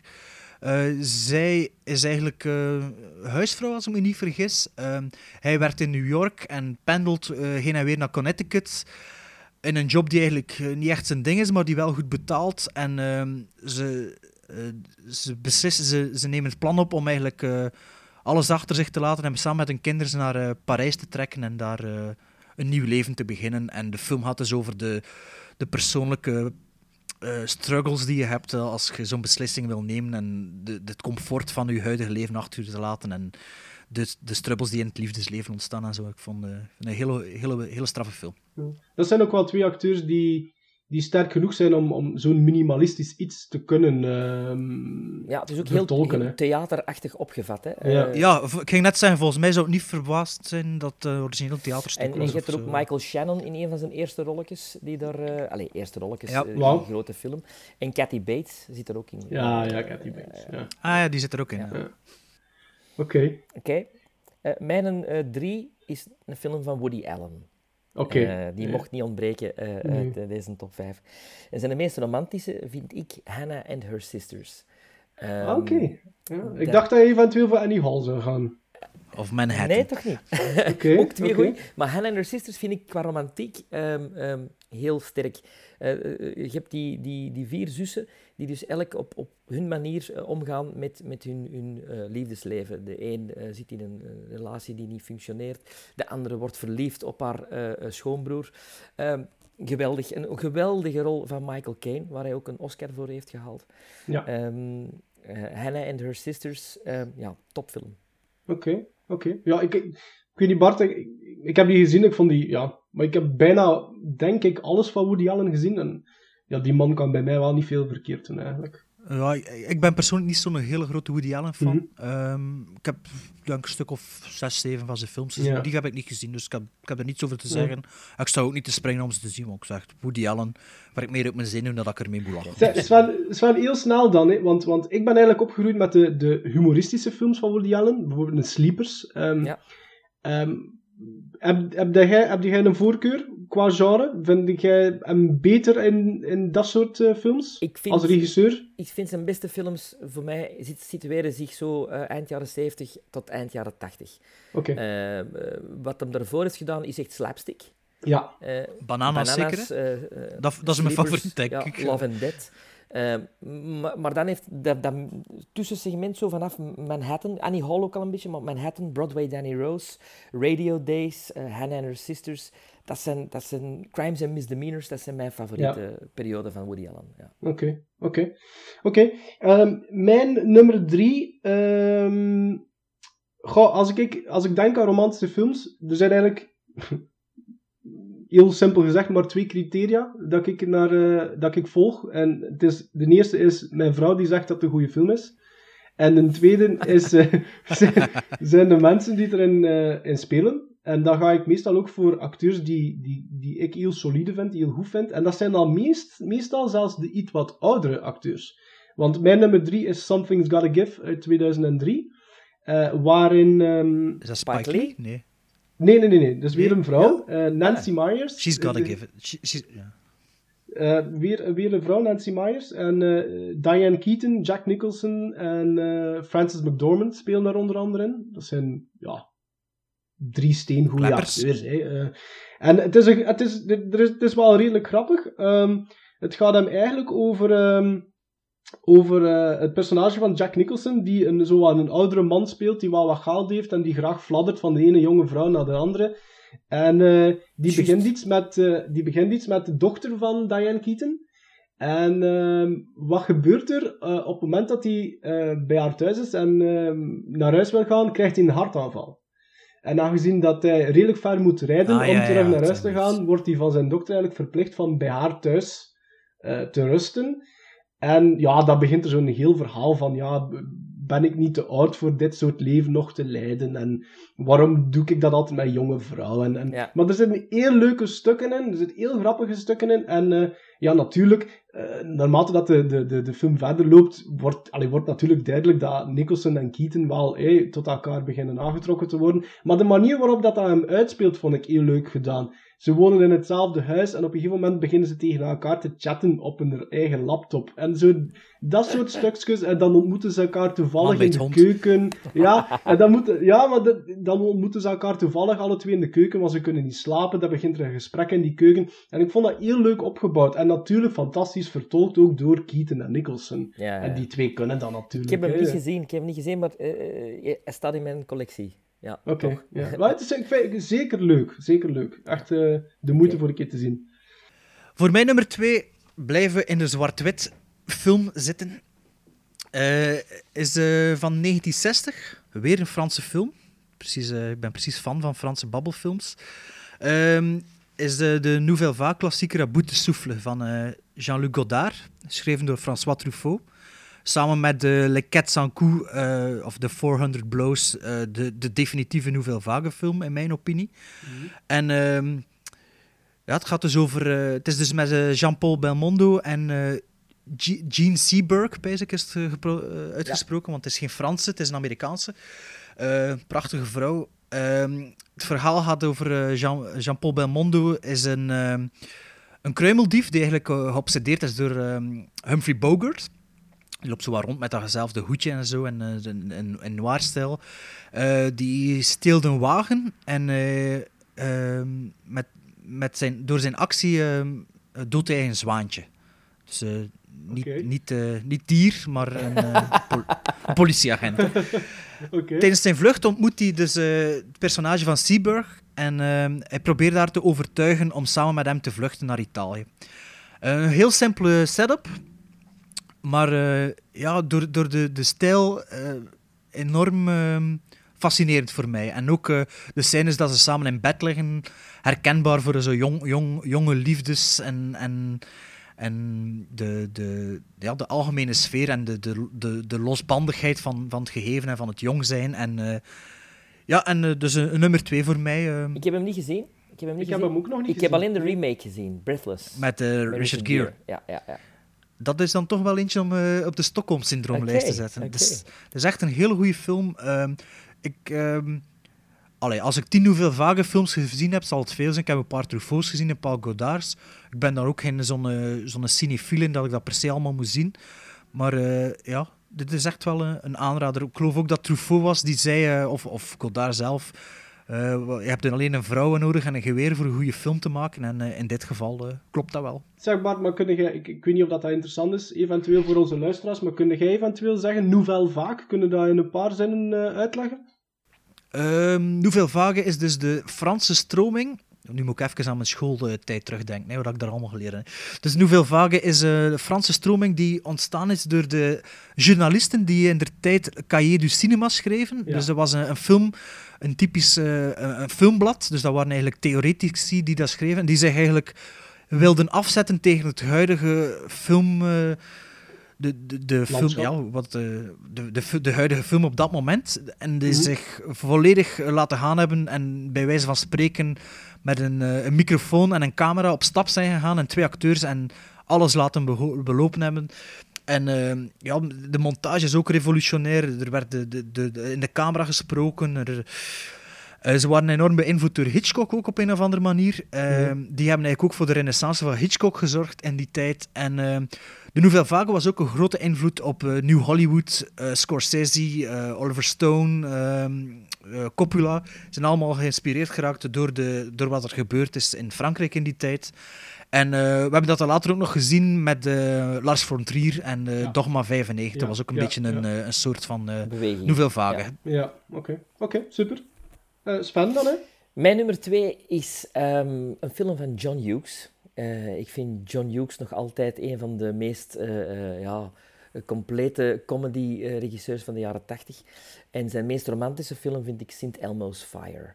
ja, Ehm, ja, ja. Dat is de vest toch, hè? Is dat de Dat is Ja. heel de, heel de eh Brad Pack, zoals ze die Ja. noemden, zit daarin. Demi Moore zit daar ook in. eh, eh, Rob Law. Eh, het is, Ja. het is een, eh, ja, een, een heel romantische film die ook wel bepaalde thema's aankaart, zoals alcoholisme, eh, drugsverslaving. Ehm, die toch in die tijd ook nog niet zo bespreekbaar waren in de jaren tachtig. eh, Omdat men er middenin zat natuurlijk in die, eh, Hm. in die grote roes van de jaren tachtig. En die film, ehm, Zelfmoord, eh, komt er ook in voor. Ehm, ja, heel romantische film, aanrader eh, voor Valentijn. Ook wel een beetje angstig, hè? Zo een beetje de... Ja. Ja, Ja. ja. Maar dat is echt de drugs en de alcohol ja. en de... What en- happens after the party is over. Ja. Want dit is wel, wat ik me herinner van uh, St. Elmo's Fire, is dat de acteurs eigenlijk de leeftijd hebben die ze moeten spelen op dat moment. En Ja. dat, dat gebeurt niet veel, vind ik. Meestal zijn ze ofwel iets ouder of zo. En, en bij dit waren ze echt wel 18, 19 jaar precies. Was ze wel iets ouder En Demi Moore eh, worstelde op de moment van de opnames al zelf met een, een zware verslaving. En eh, ja, het was eigenlijk het is een beetje meta dan, want ze speelt ook iemand die daar dan mee te kampen heeft. Mijn nummer twee is... ehm, ik had het daar juist over een film geregisseerd door Nancy Myers. En mijn nummer twee is door dezelfde eh, Nancy Myers geregisseerd. En eh volgt een beetje hetzelfde, ehm, dezelfde logica als eh, Something's Gotta Give. Ehm, betreffende de acteurs die erin spelen, al wat ouder. De film dat ik gekozen heb is It's Complicated van 2009. Goed. Daarin spelen eh, Meryl Streep, Steve Martin en Alec Baldwin. Dat zijn zo de, de, de drie hoofd... eh, de, main, de main guys. En ehm, ja... Ja, het is eigenlijk volledig dezelfde logica van, van, van eh, Something's Gotta Give. Ik, ik hou van, van die acteurs. Ik vind dat ze eh, goed acteren. Ze, de emoties komen oprecht over. Je hebt eh, een Steve Martin die misschien bij anderen wat zou afschrikken. eh, maar hier speelt hij absoluut niet echt, niet, ah, niet echt. Hij speelt niet de funny guy. Hij staat hier effectief wel te acteren. ehm, en die man kan dat. Hij speelt een hele lieve, sympathieke vent. En brengt dat heel goed over.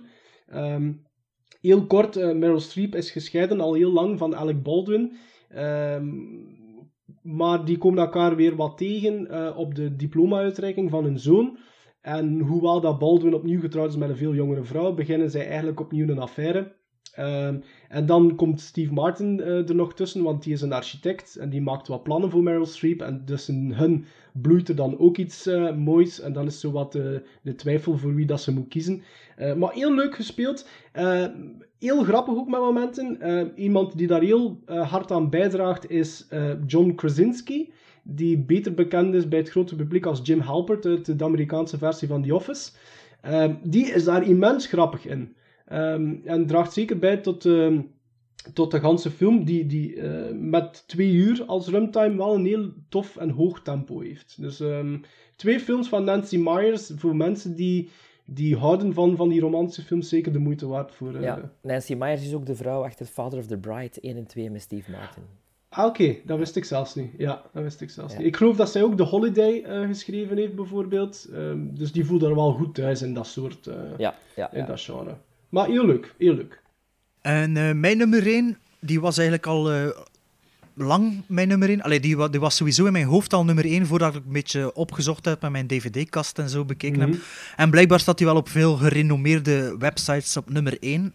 En ehm dat is een film van 1945. Wauw. Ehm, ja, eh, ik weet niet of jullie hem gezien hebben. Ik zal nu al zeggen, je moet hem zeker zien. Het duurt ook geen 90 minuten. En dat is een Brief Encounter van eh, David Lynch. Eh, David, David Lean, sorry, David Lean. Nee, nog niet gezien. En eh, een eh, hele eh, actuele film nog altijd. Ik heb hem, denk ik, eh, ik heb hem op DVD gekocht. Ik heb hem ondertussen toch al drie keer gezien. Eh, redelijk theatraal ook wel. Het, speelt, het verhaal, ik weet niet of dat jullie weten waarover het gaat. Het gaat, het gaat dus over een, eh, over een koppel, alleen niet over een koppel, over een man en een vrouw, die elkaar ontmoeten in een eh, treinstation, in de cafetaria ervan.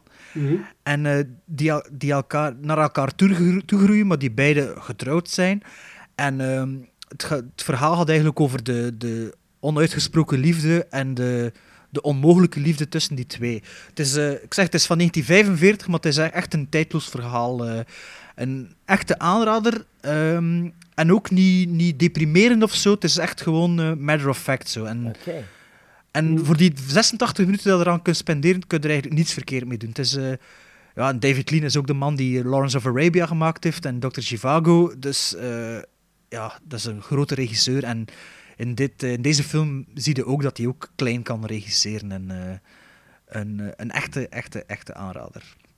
Maar sowieso, sowieso mag dat theatrale zeker niet afschrikken, want ik, ik, ik heb heel veel stille films ook gezien al. Ehm, en ik vind sowieso de overgang tussen stille naar, naar, naar, ehm, naar films met, ja, met, met, met audio, met, met klank, heb je sowieso een periode tussen pakt 28, 30 en 50, dat, ehm, dat er heel veel ehm, films zijn die heel theatraal geacteerd worden. En bij sommigen werkt dat heel storend, en bij anderen werd dat dus niet storend. Maar Brief Encounter is absoluut niet theatraal ge- geacteerd. Ik bedoel eigenlijk eh, dat zoals Revolutionary Road Oké, een ja, play dus is eigenlijk volgens set, mij. ja, Of- ja, het is ja. echt, het is, ik denk dat 90% van het verhaal speelt zich af in die cafetaria, maar te acteren is absoluut niet, ehm, niet theatraal. Mijn nummer 1 is een, een film in de stijl van Woody Allen, maar geen Woody Allen film. Eh is geregisseerd door Rob Reiner. Het is een film eh, van Oh, ja. midden jaren 80. When Harry Met Sally.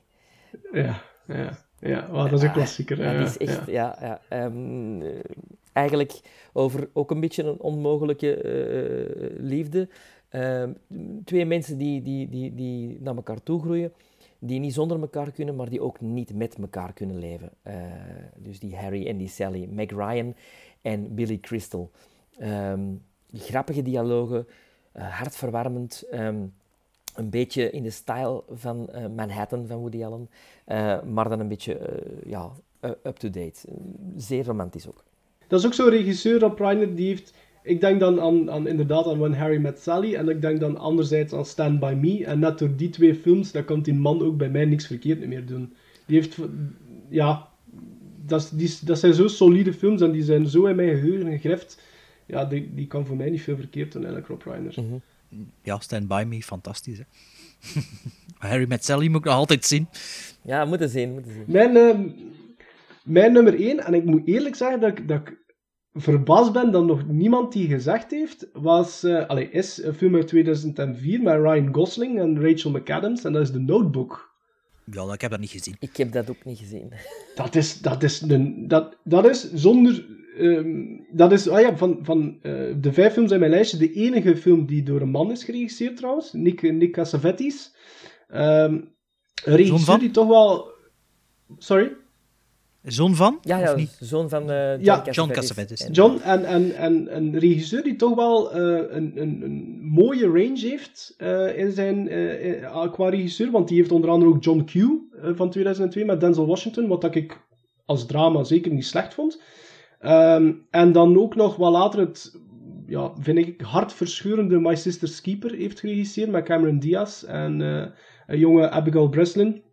Ehm, maar dus The Notebook, en ook weer zo'n classic story van een onmogelijke liefde dat eh, vertaald wordt door geen tientallen jaren, maar begint in de jaren 30, wanneer de arme Ryan Gosling ehm, verliefd wordt op eh, Rachel McAdams, die uit een eh, welstellende familie komt. Die romance wordt natuurlijk ten zeerste afgekeurd door haar ouders, in zoverre zelfs dat ze op een moment verhuizen naar New York. En centraal staat zowat de droom van, van Gosling van een heel oud huis eh, te kopen en volledig te restaureren, omdat dat dan hun liefdesnestje zou kunnen worden. En eh, zij wordt al weggerukt, jaren later komen ze elkaar weer tegen, maar staat zij denk ik op het punt te trouwen, of is juist getrouwd, dat weet ik niet juist meer. Maar die twee komen elkaar dan weer tegen. En eh, ja, ik, dat is ja, de enigste film van de, De vijf oudere- waar dat ik ook... Zeg maar, Sven. Sven. De, de oudere versies worden gespeeld door James Garner en eh, Ja. Jenna Rowlands. En Jenna Rowlands is in het echt ook de moeder van eh, Nick eh, Cassavetes. Ah, kijk, ja, Ah. dat wist ik dus niet. Ja, ja, ja. Maar heel leuk, eh, heel, heel, heel, heel romantisch, heel, heel veel emotie. Ik durf gerust toegeven dat dat de enige film is van de vijf dat ik echt bij gebleid heb. Ehm, maar ja, ik denk dat als je dan echt qua Valentijnsfilms gaat en als je dan echt in dat genre zit, dat je, ja, dat dat toch wel een film is dat je moet gezien hebben. Maar ik doe toch niet meer aan Valentijn, ik vind dat flauwekul. Dus ja. Oké, tot zover dit, dit segment dan zo. hebben jullie, hebben jullie ehm, Sven, je hebt je nummer 1 al gezegd. hè? Ja, ja. Ehm, hebben jullie nog eervolle vermeldingen of eh, films die net de lijst niet gehaald hebben of zo? Ik heb er nog... eh, Gewoon een ja, nog- lijstje op, opzommen. Nog een paar die de lijst niet hebben gehaald. Eh, Roxanne, samen met Steve Martin. eh, Steve Martin, ja, en Daryl Hannah. Ja, eh, ook Ja. Een, een, een leuke romantische comedy. The Princess Bride, Ja. van Rob Reiner. Ja, ja, ja, ja. Ook over romantische films gesproken. En dan ene, ik weet niet of dat je die kent, ehm, eh, Better Off Dead. Ja, met John Cusack? Ja, ja. Nee, nee Ja, nog niet gezien, denk ik. Een romantische comedy eh, die kan tellen, hè, van de jaren 80. Ja. Ja. Maarten, had je nog iets? Ja, ik heb heel lang getwijfeld voor Pretty Woman ertussen te zetten. Ah ja. En Ghost? Ghost eh, minder, Ja. maar Ja. ook aan gedacht. Ehm, eigenlijk, als ik nu... Moest ik een top 6 gemaakt hebben, stond 500 Days of Summer er ook wel in. Ja, die heb Eh, ik ook want Die staan. vind ik ook wel heel goed. Ja, en fris en dan, ook. Ja. heel fris, heel goed geacteerd ook. Door een, toen eigenlijk nog een redelijke jongen, hè? eh, Joseph Gordon-Levitt, redelijk jong daar. Niet zo jong als in Eh, Third allee. Rock from the Sun, maar... Nee, maar, maar het was zo wat weer zijn... Was dat niet de film dat, dat zijn comeback eigenlijk wat heeft Ja, ingeluid? denk het wel. Brick, Brick denk ik. Brick no? Ik denk dat, dat... weet ik eigenlijk niet. ja, ja, die dat was nog niet gezien, hè. Ja, Ja, het is dat. Maar heel goed. En dan had ik, ja, een Gone with the Wind had ik eigenlijk ook op mijn lijst staan eh, als mogelijke... Die heb ik eh, nog nooit volledig uitgezien, denk ik. Ja, dus, eh. ja, dat is ook wel zo. Je kunt er ook niet veel verkeerd mee doen door die die in je lijst te zetten. En, en misschien ja, iets, iets anders dan Brokeback Mountain. ja, Ja, had ik toch ook als kanshebber. ja dat, dat, daar weet ik niet veel meer van, eerlijk gezegd. Ik heb die in de cinema gezien, maar... Wat ik nog staan had, dat is, eh, allee, het is iets langer lijst, ik zal het gewoon aframmelen. Mhm. Badlands van Terrence Malick. Ja, Onlangs, onlangs gezien voor de eerste keer. Ja. En? Eh, Niet, eh, Nee, nee, niet, niet, niet, Nee? eh, nee, Niet, niet voor nee. u. Nee, de, de tand destijds niet doorstaan. Nou, dat vind ik wel. Eh, True Romance eh, heb ik ook staan. 500 Days of Summer. met Christian Slater. Christian, dat is de, de Tarantino, True? Romance is eh, geschreven door Tarantino. Ja, Ja, Oliver? Stone, hè? Eh, nee, Nee, Tony Scott. Tony Scott, ja. Ehm 500 Days of Summer had ik ook. Eh, een film die ik een andere dag misschien wel op nummer 1 zou zetten, is Casablanca. Ja, ja. ja. Dat vind ik echt een enorm goede film. Eh, Drive had ik ook staan. Vertigo zou ook op één kunnen staan. Eh, Vertigo, dat is een toch andere geen, geen romantische film? maar ja, nee, maar het gaat over liefde. Het gaat over liefde. Eh Eyes Wide Shut zou ook bij mij eh, top 5 kunnen zijn. Little Children, eh zegt die film Ja, iets? Pa- Met die gast... Patrick Wilson, ja. Ja. En Kate Winslet? Ja, of, ja. Dat vind ik ook een hele mooie kleine film. Punch Drunk Love, Broken Flowers, Lost in Translation, Natural Born Killers, als dat telt. Eh, The New World. Ja, je trekt het toch wel vrij breed, vind ik. ik zeg maar. Ja, maar ja, dat was, mijn lijstje. Ik had dan toch een beetje zitten schrijven, dus dat Ja. kan het maar even goed vernoemen. Dus The New World, The Princess Bride ook, Breakfast at Tiffany's, dat vind ik ook een hele goede film. Ja, In the Mood for Love, dat is dan sfeer vooral. Bonnie and Clyde, Let the Right One In, Juno en The Rue et Do. let the right one in, Bart. Ja, serieus? En wel, daar kan ik hem bij bijtreden. De origineel, hè? Ja, ja, dus Ja, ja, de, de, de, de, de de, de- was het Deens Ja, of Noors? dat- De Ja, dat gaat niet aan de, aan de uitspraak ga ik me niet wagen. Ja, dat- dus dat, was, eh, dat waren allemaal kanshebbers om eh, een interessante top 5 op te Ja. stellen. Pas op, hè, absoluut een, een, een verschrikkelijk goede film, hè. Let the right one maar daar geen, geen hè. liefdesverhaal Jawel, toch wel, toch wel. De, de, de, de liefde tussen, tussen de, dat jong meisje en die, die jonge Ja. jongen, ik vind dat echt Ja. heel sterk. Vind ik een goeie. Ja. Ik vind het heel goed, ik, maar het verrast mij. En inderdaad, daar moet ik daar een keer over nadenken. Maar ik zou het nooit niet, alleen, nooit niet aan Let the right one in gedacht hebben voor, voor dit. eh, Ja, wel, ja, het Ik is ook dat ik nog de maar rest van dat mijn lijstje wou... eh, Ja, Ja, Ja. wel. Dus, ja, goeie Bart. Dat is een goeie. Ja, oké. Allee, dank u, maar je staat er toch niet in. Well, honorable mention, hè. Honorable mention. Honorable mention, ja. Yes! Yes! Yes! Oh! Oh! Oh! Oh, God. I'll have what she's having. Als laatste misschien ehm, de ja, noemenswaardige films even opzommen dat we gezien hebben tussen de opnames door. Ehm, ik weet niet... Sven, eventueel beginnen? Ik heb eh, twee films in de bioscoop gezien eh, sinds onze vorige opname. En eh, ja, die, die zijn alle twee wel goed. De ene was Spectre, de lang verwachte James Bond, die ik nog altijd niet gezien had door de Star Wars drukte. Een mooi afsluiten van de vier films met Daniel Craig. Contractueel moet hij er nog een vijfde doen, maar als ik deze film zie, dan weet ik niet of dat die er nog gaat komen. Ehm, ik vond hem niet zo sterk als Skyfall. Zeker niet. hè. En eh, om, om twee redenen. Eén, eh, de, verschrikkel- de verschrikkelijkste Bond-girl ever, Lea Seydoux. Ehm, die doet voor mij eh, heel het Bond-girl-segment naar de vaantjes in deze film. Ehm, En Monica Bellucci. die wel, die maakt veel goed. Die maakt veel goed. maar ook gevoeld aan deze film dat Daniel Craig aan het einde van zijn James Bond. eh, Ja, hij is beu, hè. Ja, maar gevoel het ook aan de actiescènes. Skyfall was wauw, was echt, daar heeft hem zijn limiet bereikt qua actiescènes, qua, qua zelfvisies. En hier voelde hem een beetje zo af en toe inhouden. Zo van, ja, ehm, ja, ja, dus ik, ik denk dat het, voor mij is het genoeg geweest met Daniel Craig nu. En Dat verbaast mij eigenlijk wel dat Spectre nu nog altijd in de zalen draait. Wel, ik, ik was gisteren in de Metropolis in Antwerpen en die speelt nog altijd, zag ik ook. In Nederland heeft hij zelfs, ehm, is hij zelfs beter bekeken dan Star Wars. In Nederland Amai. is er een hype voor James Bond. En, en ja, doet hij het heel goed. Ja. Ja, maar Metropolis had ook wel heel veel zalen. Hè. Hoeveel zalen zijn er dan niet? Eh, 20 of 22, denk ik. Ja, ik zat gisteren in 24 of, Of zo. 24. Mooi. Ja. Ja. Dus Spectre heb ik gezien. En dan een, een mooie verrassing. ehm, Brian Helgeland, zijn een nieuwe film. Legend. Aha. Ja. Legend gaat over de Cray Brothers. ehm, twee eh, maffia-figuren. eh, jaren, jaren, eind jaren 40, begin jaren 50. En ook nog een beetje jaren 60. Gespeeld door Tom Hardy. En ik ben normaal niet zo'n grote Tom Hardy-fan. Ik vind dat hij eh, een beetje overroepen wordt in zijn, in zijn kunnen. Maar, he- maar Ik heb hier... dat ook. Hier vind ik hem echt wel straf. Hij speelt ook eh, een tweeling.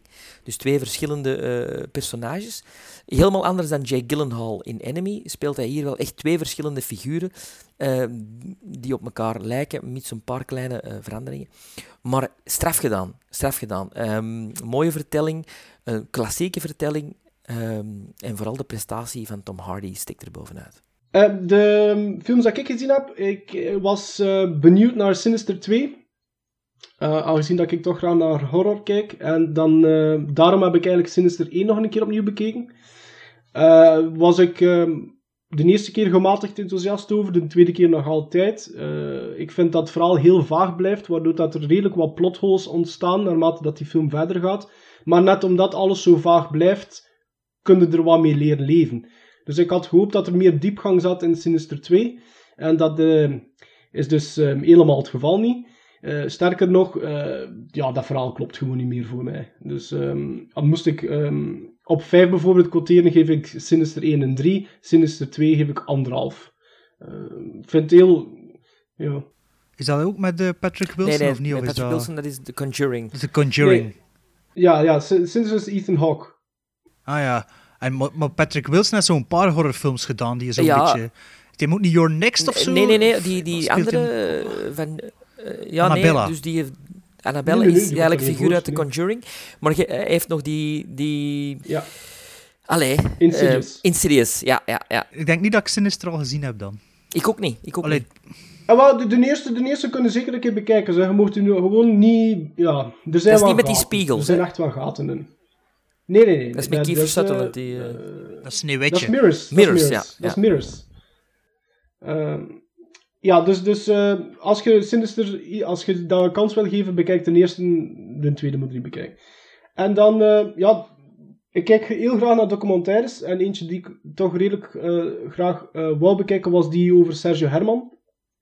Ehm, maar ehm, ja, die heeft mij ook niet echt weten te, be- te bekoren. Er is daar niks mis mee op zich, niet qua filmen, niet qua soundtrack. Reportage meer, hè. Ja, maar ik heb graag, als ik naar een documentaire kijk, doe ik dat nog altijd voor bij te leren. Ofwel over het personage dat over gaat, ofwel het thema waarover dat gaat. En misschien is dat een beetje omdat Sergio Herman voor ons Belgen, en dat, dat geldt voor de Nederlanders natuurlijk ook, wel redelijk bekend is. Maar alles wat dat je zou verwachten die bij die man hoort, ehm, zit in die documentaire, maar niks meer. Je, Ja. ja, natuurlijk klopt hij een vent lange uren, is hij nooit niet thuis, eh, roept hij in zijn keuken. ehm, Die schone vrouw. Heeft hij, oh, schone vrouw, eh Bart. Ik heb niks met Sergio Herman eigenlijk. En, en, en, en, maar Nee, ook niet ik met ook niet Cox. op zich, ik ook niet op zich. ja, ik ook niet op zich, maar ik, had, ik, ik dacht dat er wel iets zou kunnen zitten in die documentaire, maar ik heb het niet gevonden. Ja, ik heb die ook gezien. Ik vond dat, ja, ik vond dat wel een keer interessant om te zien, maar inderdaad, ik kom niets anders te weten. En eh, ik kreeg vooral honger toen dat ik dat zag. nee, maar ik vind het vooral belangrijk, ik vind het vooral belangrijk in een documentaire, vind ik, dat je na de runtime moet een soort van statement hebben gemaakt waarom dat je die documentaire wou maken. Ongeacht of dat dan nu eh, over het eh, personage ging of om, om, om, om het thema. En dat miste ik hier volledig. Dat had ik dus niet. Ik heb, eh, ik heb niet stilgezeten sinds de vorige aflevering. Ik heb het bijgehouden. Ik heb 18 films gezien. Goh, goh, goh. En eigenlijk veel goeie. Goddank voor u.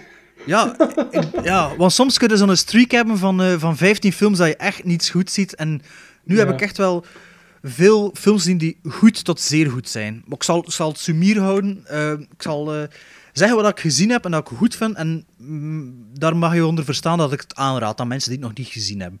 Je gaat er niet maximum uithalen, maar ik denk wel dat het, dat het kan appreciëren. Ehm, de films die ik gewoon goed vond, was The Big Short. Ja, ook gezien. Ehm, met eh, Steve Carell en ik ben al vergeten wie allemaal. Dat toen al 18 films ziet. Eh, vond ik deftig. Spotlight heb ik ook gezien.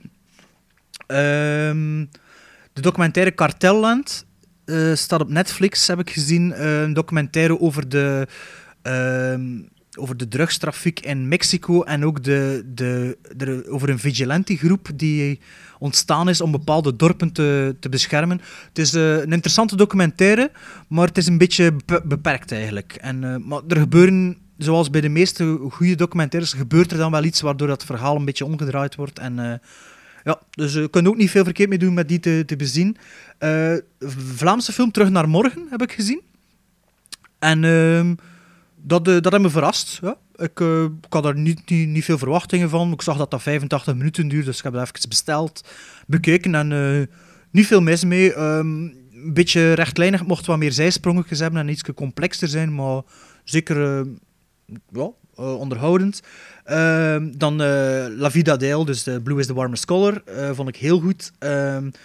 Ehm, The Revenant heb ik ook gezien. Eh, goed. Ah. goed. Eh, ik heb twee keer in de zaal geweest van zien, omdat ik het eh, nog eens op groot scherm wou zien. Maar ik ben niet echt overtuigd. Maar je moet het wel gezien hebben. Eh, maar daar zal het misschien in de toekomst Maar je vindt het wel, je vindt het wel een solide film. Je vindt het een solide film. je moet het gezien hebben. Maar eh, Ja. ik, vind het wel over- ik denk wel dat ik het overroepen vind. Ehm, Oké. Er zijn gebreken aan. Ik ga hem tegen de volgende keer zeker zien. Ja. Ja. Ehm, wat heb ik hier nog staan? Eh, Deadpool heb ik ook al gezien.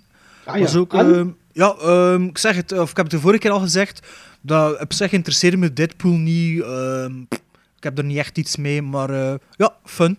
Ryan, Ryan Reynolds eh, zit meestal achter zijn masker verstopt, dus daar heb je niet veel last van.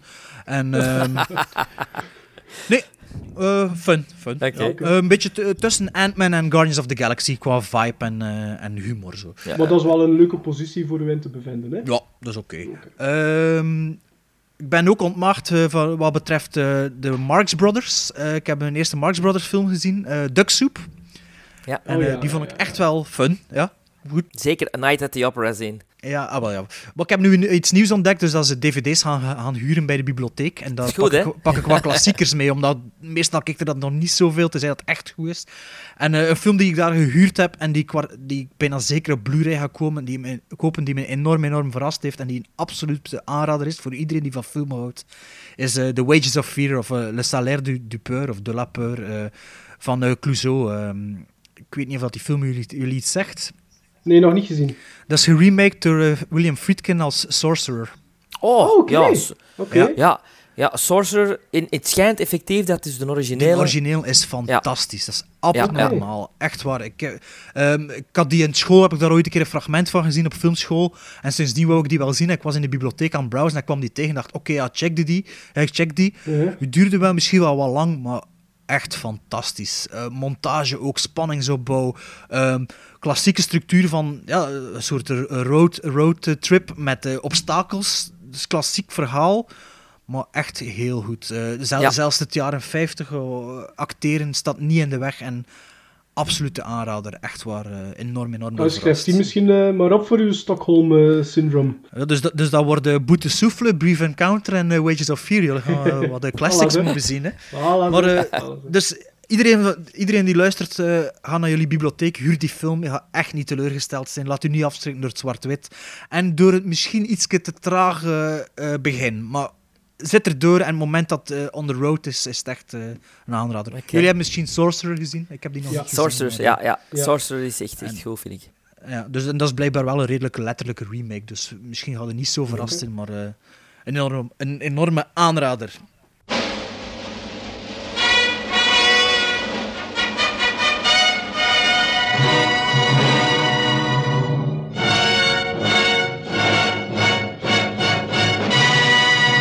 Dit was de aflevering van deze twee weken. Bedankt om te luisteren alvast. Laat weten wat jullie ervan vonden via Twitter, dus at GremlinStrike of hashtags GremlinStrikeBack. Facebook uh, kunnen jullie ook altijd ons vinden en dat is uh, GremlinStrikeBack. En uh, via Twitter mogen jullie altijd laten weten wat jullie ervan... Via Gmail, sorry. Mogen jullie altijd laten weten wat jullie ervan vonden via gremlinstrikeback.gmail.com. Je kunt ons vinden via Soundcloud ook, moest jullie willen downloaden. Um, En dat was het voor deze week. Tot aflevering 3. Hoi.